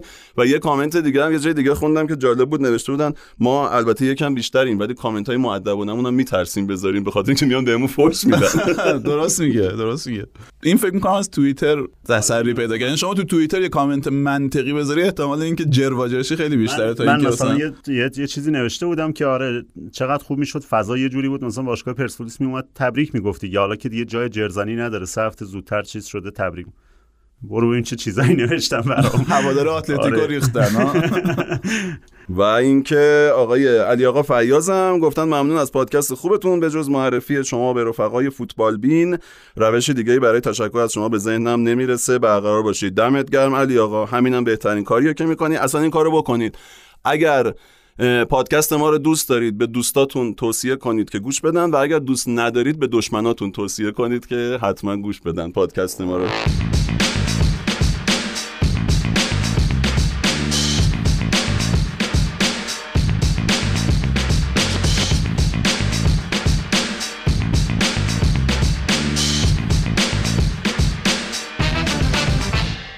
خب اینم از این. بریم سراغ زیربط. طبق معمول در این لحظه عین محسن ربیع‌خواه یه پاس کوتاه میدم به سمت راست هیوا یوسفی. خب من خواستم در مورد این بازی دوستانه ایران کانادا صحبت کنم. قبلش یه چیزی در مورد فدراسیون بگم. فدراسیون فوتبال ایران در زیربط ترین حالت تاریخشه و خیلی جالبه. ما در مورد یه فدراسیونی داریم صحبت میکنیم که در حال حاضر رئیس که نداره، نایب رئیس اول نداره، نایب رئیس دوم نداره، نایب رئیس سوم از زندان میاد تو جلسات، کمیته اخلاقش یه حکمی داده که دبیرکل تخلف کرده، کلمبیاست قشنگ دقیقاً، و که رئیس فدراسیون دوباره دو سال محروم شده، نمیدونم یکی از بخش بازرسی فکر کنم محروم شده به خاطر تخلف. یعنی یه چیز عجیب غریبه. و الان اتفاقی که افتاده، فقط برای اینکه یه خلاصش رو بگم، با این حکم اخیری که دادن در مورد آقای عزیز خادم که دو سال محروم شده کمیته اخلاق، قبل چیزی در مورد کمیته اخلاق بگم، خیلی جای عجیب غریبی اون کمیته اخلاق. اون کمیته اخلاق قرار مستقل باشه واقعا، ولی در هیچ دوره‌ای مستقل نبوده. فقط میخوام یادتون بیارم که یه دوره‌ای مثلا آقای تورک و آقای قاسمزاده و اینا تو بخش حقوقی و قضایی فدراسیون فوتبال بودن که بعداً معلوم شد خب چه پرونده‌ای تو قوه قضاییه داشتن و کارشون به کجاها رسید و چه جوری بود. خب اینا قرار بود آدمای مستقل باشن. در همه ادوار اینجوریه که اون کمیته‌ای که قرار مستقل باشه تبدیل به یه ابزاری برای زدن مخالفا میشه. رئیس میاد مثلا یه دوره‌ای آقای تاج، آقای کفاشیان با آقای کفاشیان مشکل داشت، اون کمیته آقای کفاشیان رو محروم کرد. بعد که دوباره آقای مثلا تاج میره، اون کمیته میتونه بیاد نفر بعدی باهاش آقای تاج رو محروم کنه. بعد آقای عزیزی خادم اومد با همون کمیته آقای سراجی رو محروم کرد. حالا که عزیزی خادم رفته کنار، آقای سراجی و دوستانش اومدن آقای عزیزی خادم رو با اون محکوم کردن. و ما قراره در مورد یک کمیته مستقل صحبت کنیم که آدماش از قوه قضاییه میان و اغلب اینا قاضیان، آدمای عادلین و قرار قضاوت کنن. تو اسکیل بزرگتر مشابهش وجود داره. مثلا حتی خیلی سعی کنیم بقیه رو بسپاریم به خود مخاطب. میترسیم مثل امیر قلعه نویی یا سما محروم کنن. امیر قلعه نویی یه چیز بامزه بگم. امیر قلعه نویی میگن از اون موقعی که در مورد اون چهل سال صحبت کرده، مشتاق اینو گوش بده، در مورد اون چهل سال از موقعی که صحبت کرد و بعد گفتن گیر دادن بهش، میگه الان دیگه میگه دههای اخیر، میگه چهل سال. آره کمیته، این کمیته اخلاقه. کمیته اخلاق اومده آقای عزیز خادم محروم کرده دو سال. اتفاقی که میفته آقای عزیز خادم آقای عزیز خادم ده خرداد باید بره تو مجمع و در مورد اون تعلیق موقتش مجمع تصمیم بگیره. قراره مثلا مجمع بالاترین رکن باشه دیگه. تمام این فعل و انفعالات تا الان بدون نظر مجمع بوده. این همه آدم اومدن رفتن، مجمع که بالاترین رکنه هیچ نظری نداشته. منتخب مجمع قراره بره اونجا و در موردش تصمیم میگیره مجمع که آیا این تعلیق موقتش درست بوده تبدیل به تعلیق دائم بشه یا نه بردارن. فرض کنیم که تعلیق موقتش رو بر میدارن که به نظر میرسه اینجوریه با لابیایی که کرده. چه اتفاقی میفته؟ تعلیق ایشون برداشته میشه ولی ایشون یه حکم دو سال محرومیت داره. یعنی تعلیق نیستن زره مجمع ولی باید بره خونه بشینه دو سال و طبق اساسنامه نایب رئیس اول بیاد جاش بشینه. نایب رئیس اول نداریم، نایب رئیس دوم نداریم، نایب رئیس سوم زندانه. بعد کی باید بیاد؟ دوباره میرشاد ماجدی میاد، یعنی یکی از اعضای هیئت رئیسه که بیشترین سابقه و اینا رو داره. میخوام بگم ما داریم در مورد یه فدراسیون فوتبال با این وضعیت صحبت میکنیم. چند ماه دیگه باید بره جام جهانی. حالا بیایم فکر کنیم که این فدراسیون چجوری رفته بازی کانادا رو، یه بازی دوستانه، اینا چجوری اینو مدیریت کردن. بر اساس چیزی که من شنیدم، این در واقع یه پیشنهادی بوده که از بیرون اومده، یه ایجنتی اومده پیشنهاد داده، گفته که من بازی کانادا و دو تا بازی دیگه برای تیم ملی میتونم مثلا تو اون پنجره فیفا که پانزده روزه میتونم سه تا بازی برای شما اوکی کنم. آقای اسکوچیچ استقبال کرده، گفته که این پیشنهاد خوبیه. بعد خبر که میرسه به در واقع یه بخش بین‌الملل فدراسیون احتمالاً یا جای دیگه، میگن خب چه کاریه، ما خودمون میتونیم بریم این کارو بکنیم، اصلا واسطه رو حذف کنیم. بعد به اون واسطه میگن که نه ما خودمون میریم با کانادا صحبت میکنیم. واسطه هم میگه خب شما کانادا رو ممکنه بتونید انجام بدید ولی اون دو تا بازی مال منه، من اونا رو دیگه برای شما اوکی نمیکنم. و الان اینجوری شده که ما داریم میریم کانادا چهار روز فقط یه دونه بازی با کانادا. از اینجا فکر کنم از که ده دوازده ساعت پرواز میریم اونجا، یه بازی با کانادا میکنیم، برمیگردیم. از نظر در واقع از نظر علم بدنسازی و فیزیک و این داستان‌ها این این خیلی چیز اشتباهیه که شما برید اونجا، چون اصلا ساعت خواب و اینا به هم میریزه، دوباره برگردی. ولی خب گفته میشه کانادا بالاخره اون دفعه هم صحبت کردیم حریف بدی نیستش. منتها اون دفعه من توضیح دادم اینا یه ماجراهای مالی هم داره پشتش. الان چیزی که گفته شده اینه که این بازی سیصد هزار دلار در واقع برای تیم ملی ایران، برای فدراسیون فوتبال ایران خواهد داشت، ولی بلیط‌ها رو خود فدراسیون فوتبال ایران باید بده، بلیط هواپیما رو. خب این میشه همون پول بلیط تقریبا، میشه همون، یعنی تقریبا پول بلیط رو میدیم میریم اونجا بازی میکنیم. من رفتم نگاه کردم دیدم نزدیک پنجاه و خورده هزار بلیط بازیه و نگ... یه سرانگشتی حساب کردم میانگین بالای فکر میکنم پنجاه دلار، یعنی نزدیک صد دلار هم بود، از سی و خورده دلار بود تا س... تا چهار هزار دلار بلیت. بلیت چهار هزار دلاری داره، سه هزار و نهصد و نود دلار بلیت داره این بازی که حالا احتمالاً اون خیلی تعداد بلیت‌ها زیاد نیست، چند تا بلیته، ولی میخوام بگم که یه در واقع یه بازه اینجوریه میانگین اگر بگیم صد دلار هم باشه پنجاه هزار نزدیک پنج میلیون دلار فقط پول فروش بلیته. ما بگیم حالا نه نصف این باشه دو میلیون و پانصد.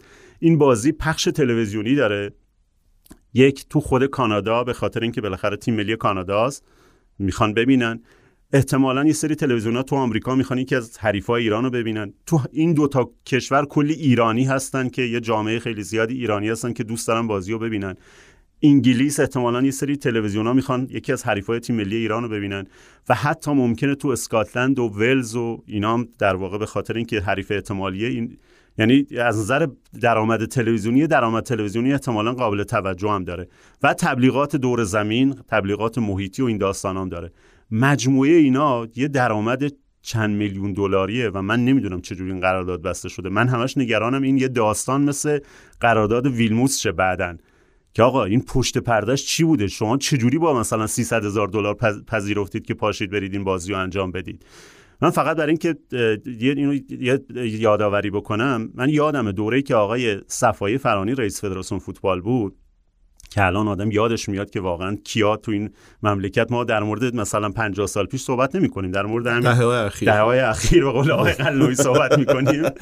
تو همین دهه‌های اخیر آقای صفایی فرانی یه روزی رئیس فدراسیون فوتبال این مملکت بوده، آقای هاشمی تبا که اون موقع معاون در واقع رئیس جمهور بود و رئیس سازمان تربیت بدنی، به ایشون گفته بوده که آقا یه بازی با کویت، اگه یادتون باشه یه دوره ما خیلی با کویت بازی میکردیم، به خاطر این بود که آقای شیخ احمد که نفر اول ورزش کویت بود و رئیس شورای المپیک آسیا، بسیار آدم فاسد که خیلی اهل لابی و اینا هم هست، الان این آقای شیخ سلمان هم میگن آدم اونه، اون خب خیلی ارتباط داشته با مثلا آقای هاشمی تبا و آقای افشارزاده و دوستانی که اینجا بودن. ایشون هر وقت یه بازیکن کویت می‌خواست خداحافظی کنه ایرانو دعوت می‌کردن اینا. بعد به صفایی فرانی میگه آقا اینا میخوان یه بازی با ما بکنن. صفایی فرانی میگه که ما صد هزار دلار میگیریم. که هاشمی تبا خیلی بهش برمیخوره، میگه یعنی چی ما تا حالا اینا رفتیم این درخواستا نداشتیم؟ میگه تیم ملی ایرانه، رفته جام جهانی، اصلا فرق کرد از این. بعد من چیزی به اسم بازی دوستانه رایگان ندارم.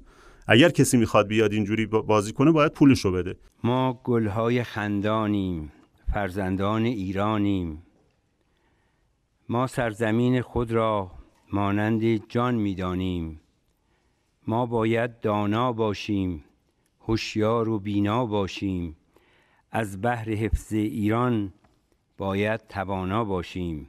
خب میگم یه زمانی ما داریم در مورد در مورد کی صحبت میکنه، هزار و نهصد و نود و هشت، در مورد بیست و چهار پنج سال پیش صحبت می‌کنیم. بیست و چهار پنج سال بعد از اون تیم ملی ایران داره میره کانادا با سیصد هزار دلار که فقط داره پول احتمالاً بلیط هواپیماشه و از نظر احتمالاً میگم این بدنسازی و علم تمرین و اینا مثلا تصمیم درستی نیست. شما برای چهار روز از اینجا پاشید ده تا دوازده ساعت تو پرواز باشی برید بیاد. دراگان مخالفه دیگه تمام. من شنیدم بعد از این اتفاقایی که افتاده ایشون ناراحته، چون تصورش این بوده که ما میریم اونجا سه تا بازی می‌کنیم دیگه، ولی این که حالا چرا و حالا من شنیدم یه سریا دارن چیز میکنن، آقا یه ایجنتی یه دلالی اون وسط بوده فلان، شاید هم راست میگن.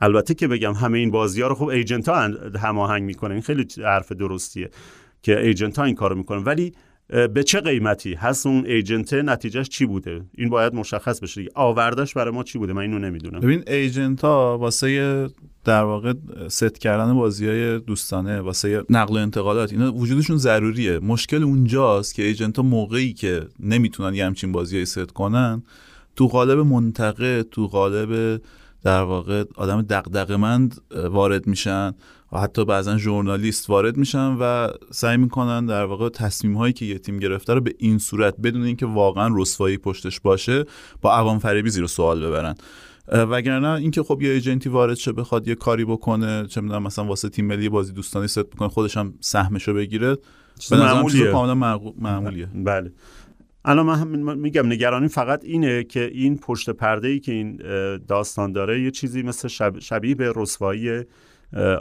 داستان قرارداد با آقای ویلموس باشه. کمیته اخلاقو گفتم، یادم اومد که کمیته اخلاق هیچ وقت هیچ واکنشی به قرارداد ویلموس نشون نداد. یعنی ما داریم در مورد همچین کمیته‌ای داریم صحبت می‌کنیم. خیلی کمیته اخلاق شبیه رعایت نکردن اصول بهداشتی در استادیوم است. یعنی یه ابزار واسه حذف آدمایی که میخ... اینو آب خوردن می‌خوای حذفش کنی، می‌خوای دلیل واقعیشو نگی و انتظار داری که همم در واقع چششون رو ببندن و آروم از کنارش رد شن. کمیته اخلاق داره کاری که داره میکنه اینه دیگه، اون آدمایی که انتخاب کردیم که حذفشون کنیم و داره حذف میکنه. این داستان عزیز خادم چیزی که ما دیگه به وضوح فهمیدیم اینه که آقا این آدم تصمیم بر این شده که این آدم حذف شه از فدراسیون. حالا فاسدتر از باقی آدما بوده یا نبوده تو اون فدراسیون، توانایی بوده یا نبوده که احتمالاً توانایی نداشته. آره. در مورد اون کاری نداریم، ولی در واقع بدون اینکه روی اصول و قاعده‌ای باشه کمیته اخلاق احتمالاً اینجا به یه ابزاری تبدیل شده که این هست. همونطور که الان مثلا داریم می‌بینیم که بازی‌ها خب مشخصاً بنا به دلایل دیگه احتمالاً، حالا ما یعنی احتمال یه درصدی رو بیاریم اون قطعاً بکنیم، احتمالاً بازی‌ها داره بدون تماشاگر انجام میشه، در حالی که خب آمار در واقع فوتیای کرونا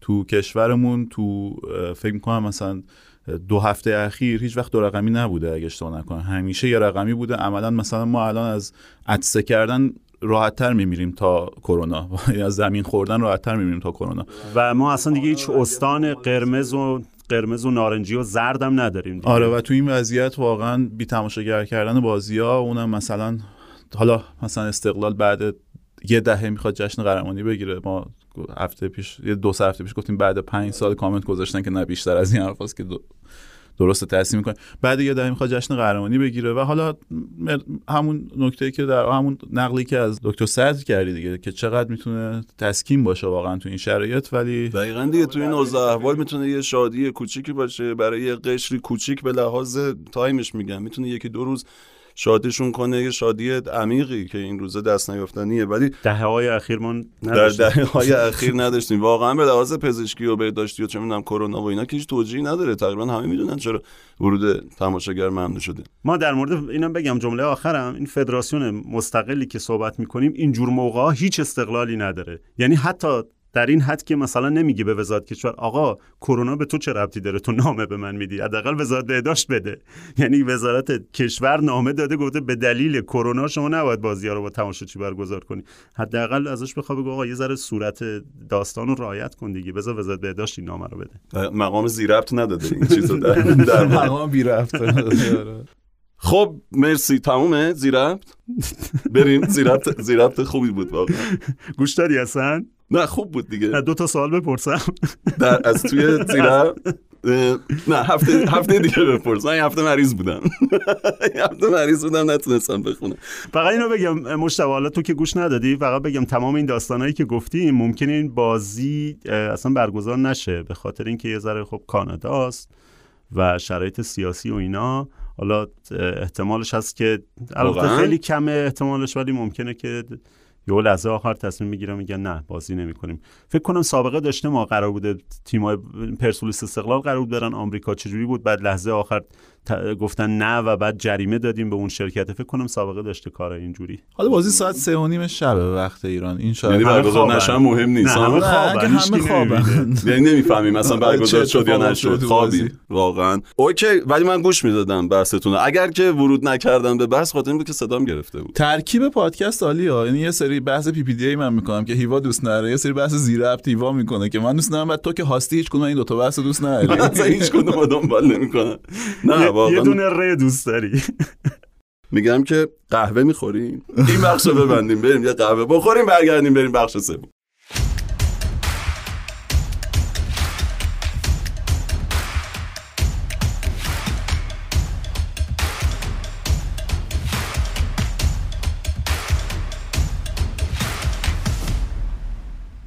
خب در بخش سوم خیلی کوتاه بقیه بازی‌ها و لیگ و بقیه داستانا رو مرور کنیم. در این بخش می‌خوام حرفایی بزنیم که هر سه تامون بهش علاقه داشته باشیم. آقا به نظرم به جای اینکه طبق روال از رتبه چهارم بریم پایین، از پایین بیایم بالا. یه ساختار شکنی بکنیم. دعوای سقوطو که خیلی هم به هم دیگه انگار دارن تعارف میکنن. آقا هیچ کس اون پایین نمیبره. این هفته اتفاقی که افتاد، پدیده لیست بازی‌های سختش رو رضا گفته بود که بسیار بازی‌های سختی داری تو هفته‌های باقی مانده. توی این سخته یه دونه پیکان از همه آسان‌تر به نظر میرسید. بقیه که فولاد و پرسپولیس و اینان، پیکان هم نتونست ببره، یه گل بد خورد و نهایتاً تونست فقط مساوی کنه. فجر سپاسی دوباره باخت. فجر توی هفت بازی اخیرش فقط یه گل زده و توی بیست و دو بازی اخیرش هم هرگز نبرده. نفت مرسد سادمان هم که داشت میباخت، دقیقه نود و دو از شکست مقابل نساجی فرار کرد. ماجرا اینه که این تیم‌ها دارن هر از گاهی یک امتیاز میگیرن و هیچ کدوم هم نمیبرن. حتی ممکنه که اون پایین یه رکورد شکنی اتفاق بیفته. من اینو بگم و بعد شما ادامه بدید. ما پایین‌ترین امتیازی که داشتیم که یه تیم باهاش بمونه تو لیگ، تو لیگ شانزده تیمی منظورم، همین هفته مسجد صدای امام بوده، لیگ هجده هم که با بیست و دو امتیاز تونسته بمونه. پایین‌تریاش دیگه خیلی ضعیف بودن، سپیدرود بوده و استقلال خوزستان با بیست و دو امتیاز مونده. احتمال داره که امسال این رکورد شکسته بشه، چون با همین بیست امتیازی که الان مسجد صدای امام داره من احساس می‌کنم میشه موند، چون که فجر اگه با همین روند امتیاز بگیره به بیست نمیرسه، پدیدم به بیست نمیرسه. آره پدیده خب مسئلهش همونه که بازی خیلی خیلی سختی پیش روشه، وگرنه امیدوار کننده بازی کرده کلا. یعنی من یه مقدار توجهمو جلب کرد سید عباسی از موقعی که اومد، یه تکونی داد اون تیم به هم ریخته و از هم گسیخته پدیده رو. با فوتبال منسجم ازش می‌بینیم، یه فوتبال انتقالی خیلی خوب ازش می‌بینیم. تو همین بازی پیکان هم سوار بر بازی بود. از اونور نفت مسجد سلیمان از موقعی که رضا مهاجری اومده تو بازیاش چیره است. یعنی چهار تا بازی رو نیمکت بوده، نشون داده رضا مهاجری واقعا کارشو بلده. یعنی واسه این رتبه در واقع چهارده تا هشت لیگ، یعنی اونجای جدول، یه مربی خوب و مطمئنیه. همونطور که مثلا مصطفی حسینی واسه اون بخش جدول مربی خوبیه، همونطور که مهدی تارتار مربی خوبیه. ولی خب فوتبال رضا مهاجری یه فوتبال پردامنه تر و با جزئیات بیشتره. یعنی من خودم شخصا علاقه بیشتری به فوتبالش دارم. اونم فرم خوبی پیدا کرده به لحاظ شکل بازی در واقع و به لحاظ اینکه میتونه بازیشو چیره بکنه به حریفاش. از اون برم هفته آخر با استقلال و ذات استقلال درگیر رکورد شکنیه. این فکر کنم از بحث استقلالمون جامون که درست قهرمان شده ولی میتونه اولین قهرمانه بدون باخت بله. باشه، رکورد امتیازو بشکنه با پنج امتیاز دیگه، رکورد امتیاز تاریخ لیگ برتر رو میشکنه، بله. رکورد گل خورده رو میتونه بشکنه، اگه فقط دو تا گل دیگه تو سه تا بازی بخوره رکورد گل خوردن میشکنه و اگه تو هر سه تا بازی کلین شیت کنه رکورد کلین شیت. یعنی داره همه رکوردها رو جابجا می‌کنه. مهمترینش همون به قول معروف جام طلایی است دیگه، اگه ببره، اگه نبازه اگه نبازه به هر حال درسته این انگیزه واسه استقلال باقی میمونه. ولی خب مثلا بازی سخت نفت مسجد سلیمان در واقع این بازی هفته آخرش جلوی استقلاله. از اونور فجر هم گفتی گفتی هفت بازی اخیر فجر بازیاش فکر کنم راحت‌تره به نسبت نسبت پدیده و آره با... پدیده که پرسپولیس فجر. ببین نکتهش اینه، گفتی هفت گل هفت هفت بازی, بازی اخیر گل زده. خب یکی از این گلایی که نزده پنالتی همین بازی بوده دیگه. یعنی آره. فجر گفتم هم بازی با آلومینیوم عملکرد خوبی داشت، هم تو بازی با مس عملکرد خوبی داشت. از اون دوتا بازی که به نظر میتونست چهار امتیاز بیاره فقط یک امتیاز آورد. غلام پیروانی هم بعد مدت‌های مصاحبه ازش خوندیم، گفت گفت اون تو اون دوتا بازی تیم خیلی خوب بود، امیدوارمون کرد. تقریبا همون جمله‌ای که من خاطر باشه بهت گفتم. و, و تو بازی با نفت مسجد سلیمان که مهمترین بازیش بود عملکرد ضعیفی داشت و این بازی دوره خوب بود. این بازی که احمد زندرو میدونی که قبل نه تا پنالتی زده بود تو لیگ، هر نه تا رو گل کرده بود. پارسال پنالتی زدن گل گوهر بود. ابر و باد و مه خورشید و فلک در کارن تا فجر برگرده دست یک ماجرا. و آره یعنی تو امتیاز گیری تیم‌ها خیلی خوب کار نمی‌کنن، ولی هر سه تا به نظرم تو چند هفته اخیر فوتبال قابل قبولی ازشون دیدیم. هر سه تا حداقل مثلا از تیم ما از نساجی بهتر فوتبال بازی میکنه. تو این هفته پدیده از همه فکر کنم داره بهتر بازی میکنه، ولی از همه بازی‌های سختری داره. به نظرم به خاطر گل نزدن فجر سپاسی و بازی‌های سخت پدیده شانس نفت مسجد سلیمان از این دوتا بالاتره، کما اینکه خب سه امتیاز هم الان بالاتر از فجر سپاسیه. جالبه که نفت مسجد سلیمان این هفته داشت به نساجی میباخت که توی نیم فصل دوم کلا یک برد داره و این قرار بود دومین بردش بشه که نشد. نساجی توی جدول نیم فصل دوم رتبه پانزدهم داره، فقط فجر سپاسی از نساجی پایین‌تره و نتایجش توی نیم فصل دوم خیلی فاجعه بوده. نتایج نفت آبادان تو هفته‌های اخیر خیلی فاجعه بوده. تو جدول فرم که جدول شش هفته اخیر در سایت متریکا، نفت آبادان رتبه شانزدهم. آره نساجی هم خب با مربی موقتش اون یک امتیاز آورد، بازم تو بازی که خب به نظر من حقش نبود بازی رو ببره و نبرد نهایتاً. ولی یه مقدار اتفاقی که فکر می‌کردیم قبل از بازی جام حذفی سه نساجی بیفته، یعنی اونایی که مقدار بیشتر نزدیک بودن به تیم میدونستن که اتمسفر توی تیم خوب نیست، ساکت ساکت الهامی رختکن رو از دست داده، ولی خب بعدش در واقع موقتاً حفظ شد. چقدر چقدر رفتار بدی هم شد اون شایعه، چقدر شایعه زشتی بود درست کردن براش، در حالی که به نظر میسید واقعی نیست، کاملا شایعه واضحه که آره واضحه که ولی خیلی باور کردن و چقدر دست به دست شد.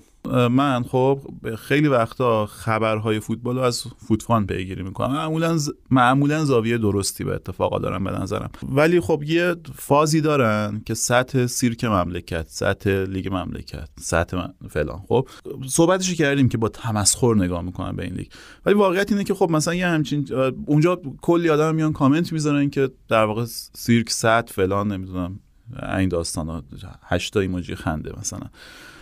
این خبر که منتشر شد که آقا این اومده نمیدونم تو صورت صابر اردنی وایستاده نمیدونم فلان کارو کرده، این میدونی بعد پشتش یه عالمه کامنت اومد که دستور خدا و سطح. خب این اتفاق نیفتاد، وقتی این اتفاق نیفتاد میدونی چه شکلیه؟ این که سطح لیگ مملکت این نیست که توش این اتفاق بیفته، ولی سطح تو اینه که فکر میکنی همچین داستانای واقعی هن. اون سطح توه خب که همچین داستانه، یعنی ما میگم واسه خودمون یه ذره احترام قائل باشیم که یه واقعا یه چیزایی که دیگه، یعنی وقتی یه فیلم هندی میبینیم فرداش نریم با موتور از طبقه پنج بپریم، یعنی یه چیزایی رو دیگه باور نکنیم واقعا دیگه.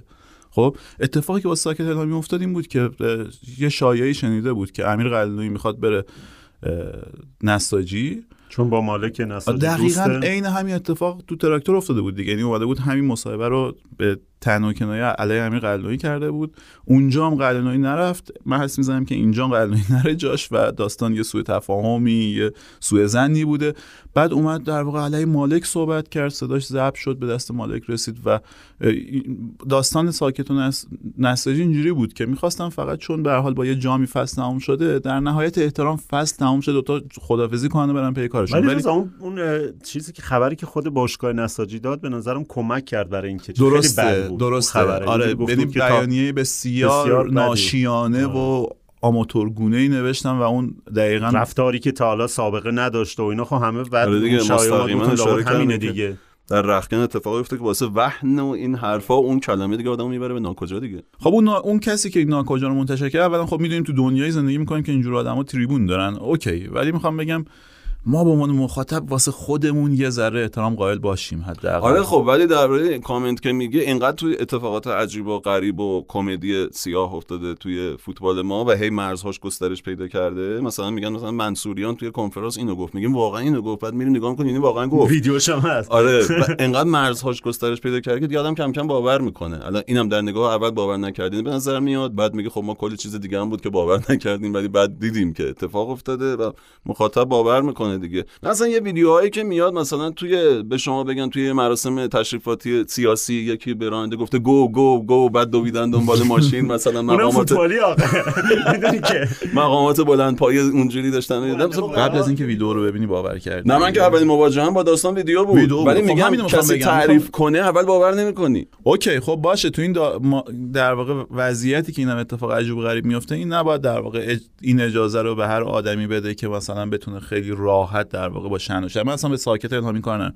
اون پسر صابر حردانی آروم، داداش سعادت حردانی، دو تا داداش آروم و بچهای، یعنی واقعا بچهای گل، یه گوشه نشسته بود، بعد وقتش فوتبالشو بازی میکرد. بعد مثلا یه سال دو سال نیمکت نشینی تو فولاد اومده بود، تازه داشت خودشو ریکاوری میکرد، بعد بیاد مثلا این داستان. بعد مثلا چرا چرا باید اصلا ساکت بهش بگه که آقا مثلا فلان تو فوتبالت؟ خب این مگه مثلا بد بازی کرده؟ نه امیدوارم دیگه اینجوری نباشه که و خصمش بیاد اون یا... اون خاطره یاد مردم بیاد. با اولین کسی هم که تکذیب کرد خودش بود.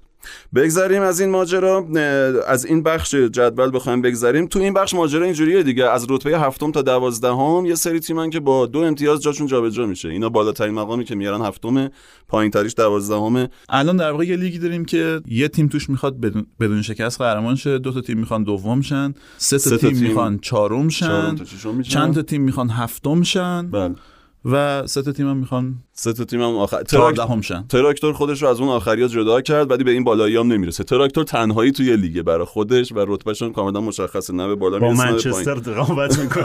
آره. توی این ماجرای هفتم تا دوازدهمیا این اتفاقایی بود که گفتیم. آقای منصوریان خیلی یه کنفرانس خیلی بامزه داشت، با لپتاپ اومد تحلیل داوری هم کرد. ناراحت بود که میتونه تیمش الان هفتم باشه، یعنی تو این لیگ قهرمان باشه، ولی الان یازدهمه. علی آقا ابتدا صحبت صحبتاشون در مورد بازی رو انجام میدن، بعد یه فیلم صحنه‌ای داریم، حالا اگر امکان داره مخصوصا البته تو سایتمون میذاریم. ما یه صحنه‌ای داریم، اول گل یکو بهتون بگم. آقای محمد هاشمی نسب کمک داور کجا ایستاده؟ آقای هاشمی نسب، آقا شما پیر دیر این کار هستید، اصلا فیزیکی دوچار ضعفه، نیومده برسه به خط که از روی خط تشخیص بده. ایشون خودش یه تلپاتی و یه انرژی خاص داره، این قابلیت رو داره که از دور بتونه تشخیص بده و زوایای کامپیوتری و فرزین گروسیان توپو با دست در میاره، اما چون دستکشش میره تو گل، این آدم نادون گل اعلام میکنه. نگاه کنید صحنه رو، ما همین الان ادیت کامپیوتریش کرد. باید بیای لب کورنر دقیقاً افق ببینی تا بفهمی تازه آیا رد شده یا نه. رو اینش پنجاه پنجاه است. آقا چهارم کی بود؟ داور چهارم زیادی. آقای زیاد چقدر مؤدب و جنتلمن. داور وسط هم فقط به کمکاش نگاه میکنه. نمیتونه که خود داور وسط اگه اینجا گل اعلام کنه که ما بعد استادیوم رو ترک کنیم. تمرکزش رو خط آفساید بود. احسن به تو. اصلا ببخشید اصلا به شما، اگه ما رو رفیقت میدونیم اشتباهی تو صدات کردیم، ببخشید. صحنه رو بیار عقب. احسن، نگاه کنید، ضربه سر زده میشه، فقط نگهدار به زانو آقای محمدزاده نگاه کنید، این زانو روی خطه. اگه زانو روی خطه با کفشش دفع کرده، توپو کجا دفع کرده؟ آقای ابوالفضل حجتی به شما هیچ ربطی نداره، ساق بازی کنه به داور وسط و ناظر بازی و داور چهارم مربوط میشه. تو تمرکز بازیکن منو به هم زدی. آقای حجتی به تو چه مربوطه که به بازیکن من حکیم نثاری میگی شما بغل پاتونو خوب بزنید، به من قرقر نکنید. اگر رفتم تو زمین دستشو گرفتم، میلاد دیگه مثل کتی جوش میمونه، زود جوش میاره. سریع آوردمش کنار، گفتم میلاد جان اخراجت میکنه، بیا برو کنار پسرم.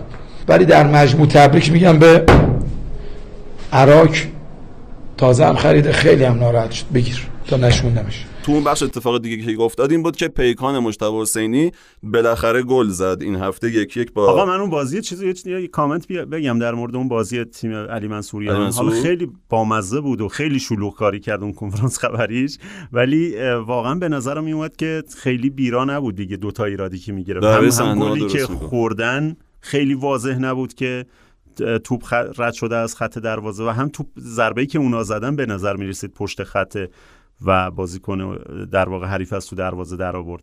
یعنی این حالا کل موضوع اینقدر اهمیت نداشت، مگه قرار چند تا اتفاق افتاده. آره دیگه میدونین بعدش گفت که من تا موقعی که وی آر نیاد به همه چی مشکوکم و اینا، یعنی خیلی بحث در مورد وی آر هم شد. من فکر کنم بد نباشه یک دو جمله در مورد وی آر هم مثلا صحبت بکنیم به این بهونه. که البته من اینو بگم، فقط وی آر فقط حالا فرض که این فصل که وی آر داشتیم، با این در واقع کیفیت تصویربرداری اینا اتفاقی نمیافتاد دیگه، مگر اینکه مثلا می اومدن قبلش یه کاری میکردن.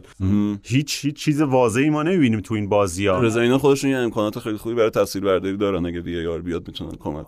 اون دوباره یه بحث فلان چیز گیتیه که بهتره ما اصلا ما ترجیح میدیم وارد اون حوزه نشیم، که چون اونجا باید بری به یه تیمی که در واقع زینف و احتمالاً یه روز کمیته اخلاق میخواد بزنتش واسه چی دیگه، ما واقعا وارد اون نمیشیم. ببین من فکر میکنم که وی آر هیچ کمکی نهایتا به فوتبال ما نمیکنه.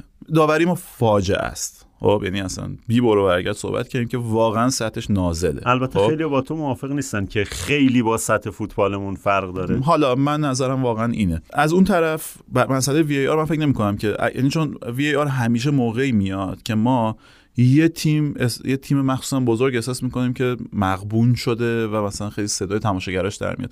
این وی ای آر صدا رو تجربه ما نشون داده که صدا رو خفه نمیکنه. نا کنید سه روز بعد از برگزاری بازی دوشنبه تو برنامه نود کارشناسی داوری میشد، خب و در واقع اجماع وجود نداشت در موردش. اگرم اجماع وجود داشت باز یه بخشی از رسانه‌ها، حداقل اونایی که مخصوصا اون رسانه هواداریایی که می‌دونیم شانتاژ میشن، که مثلا در واقع همیشه وضعیتو گلالود کنن و در واقع فضا رو واسه بیانیه‌نویسی آماده کنن، اونا که اصلا قبول نمی‌کردن و حجمه رو وارد می‌کردن به کارشناس داوری، به خود آی فردوسی پور. اینا بزرگترین مثالی که ما داشتیم ماجرای در واقع اون گل احسان حاج صفی تو بازی تراکتور پرسپولیس بود تو ورزشگاه آزادی که محمد تقوی مربی تراکتور بود. خب ما تقریبا به چشم خودمون مطمئن بودیم گل آفسایده.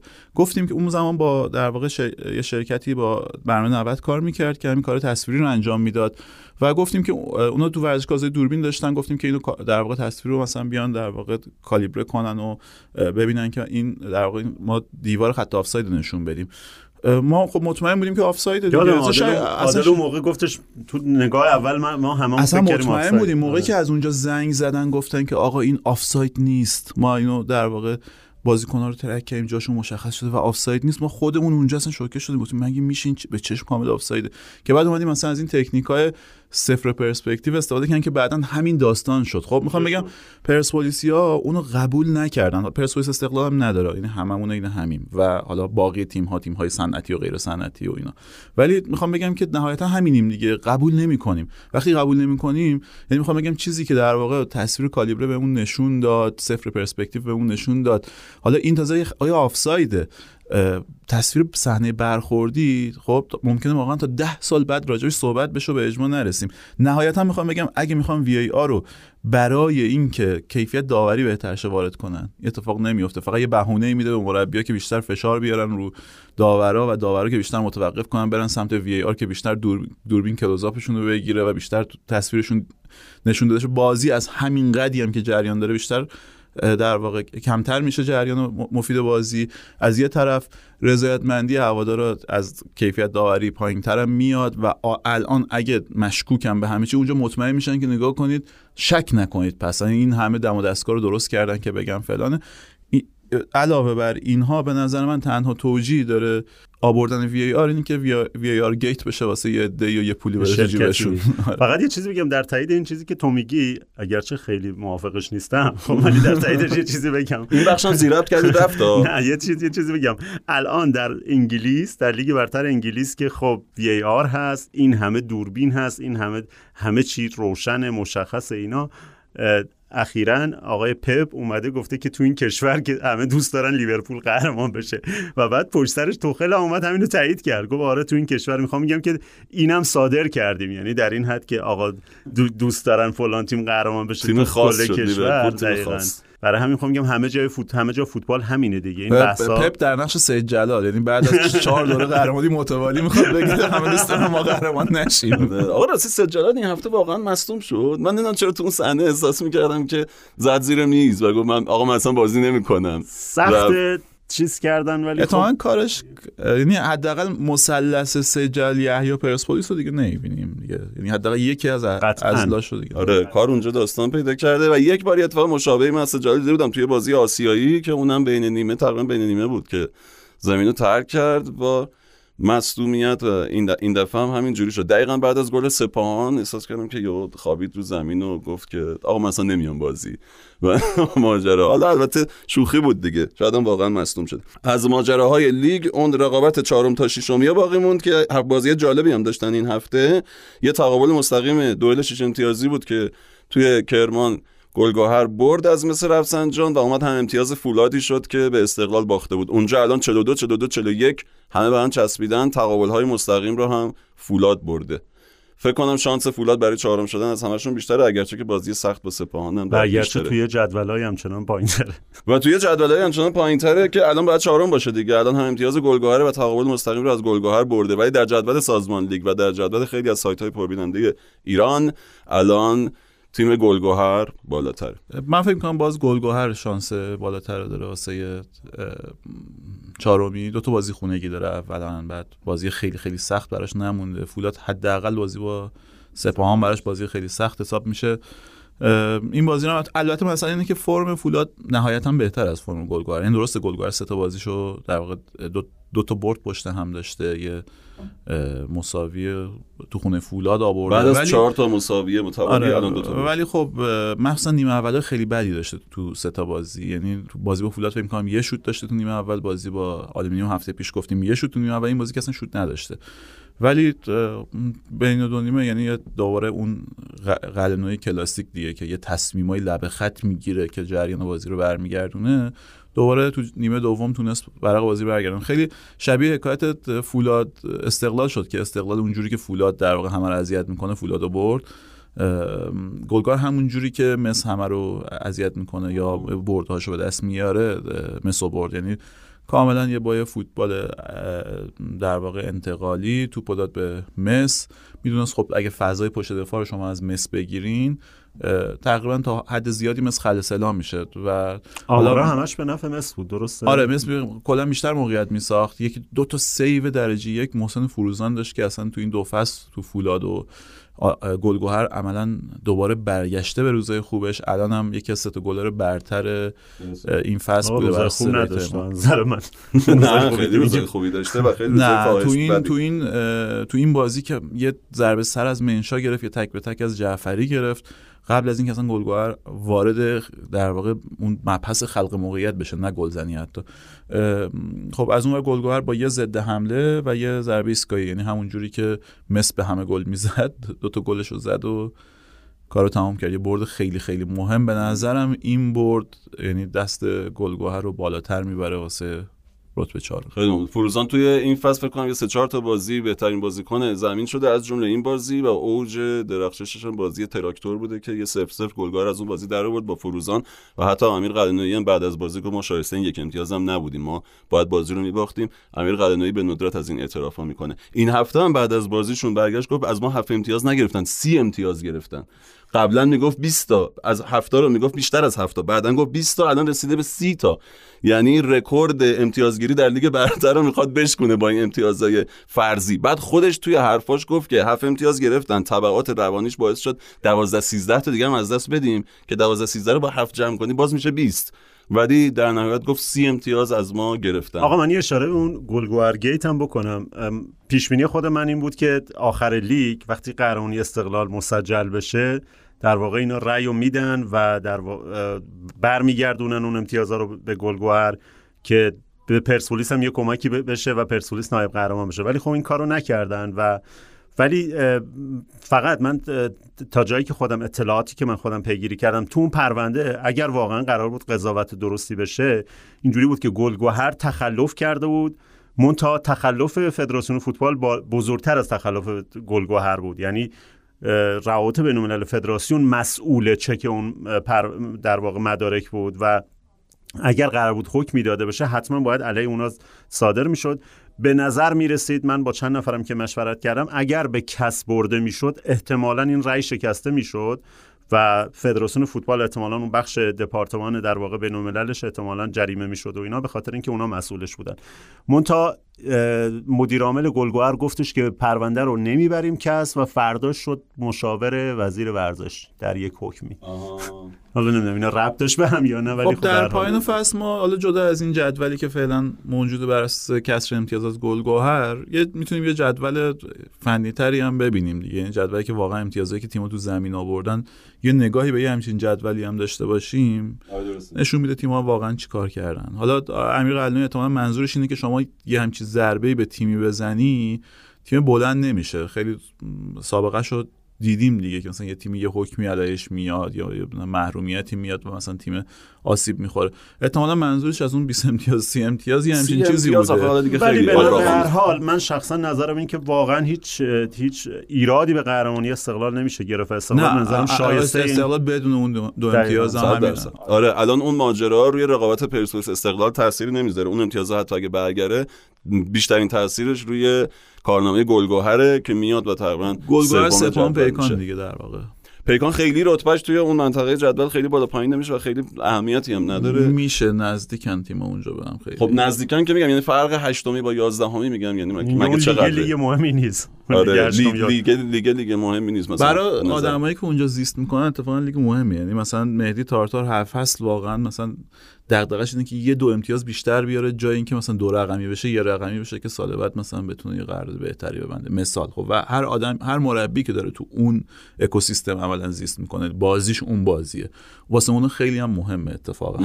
ولی خب مهمترین دیگه اینو قبول داره که مهمترین اتفاقی که میفته اینه که گلگهر سوم بشه، که اونم به خاطر اتفاقات دهه‌های اخیر نمیارن گلگهر سوم کنن. اصلا شاید ماجرا زیر سر دهه‌های اخیره. خب خسته نباشید آقا، بریم جدول از بالا و پایین به هم وصل کردیم و دیگه حرفی برای گفتن باقی نمیمونه، جز این که ما بعد از بازی‌های هفته آینده نمیایم احتمالاً خدمتتون، چون که همین پس فردا دوباره هفته بیست و هشتم قرار برگزار بشه. با توجه به اینکه رقابت قهرمانی تموم شد و ما الان مفصل دربارش حرف زدیم، دیگه حالا لزومی نداره که پنج روز یه بار هفته به هفته بیایم. ما احتمالاً میریم و بعد از بازی‌های هفته بیست و نهم که سه‌شنبه آینده برگزار میشه، بعد از بازی‌های هفته بیست و نهم میایم برای اپیزود بعدی.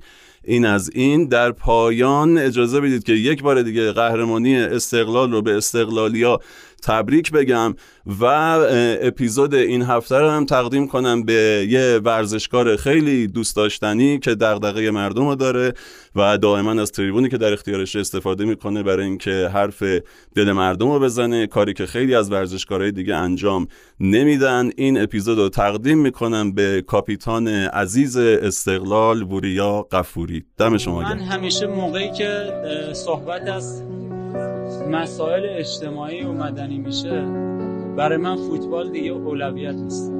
برای من خب اون زندگی اجتماعی، جایگاهی که قرار گرفتم، باید ازش استفاده کنم که صحبتی که اون هواداره ما میان تو استادیوم با هزاران بدبختی بلیط رو تهیه میکنن، ما رو تشویق کنن، ما باید زبون اونا باشیم.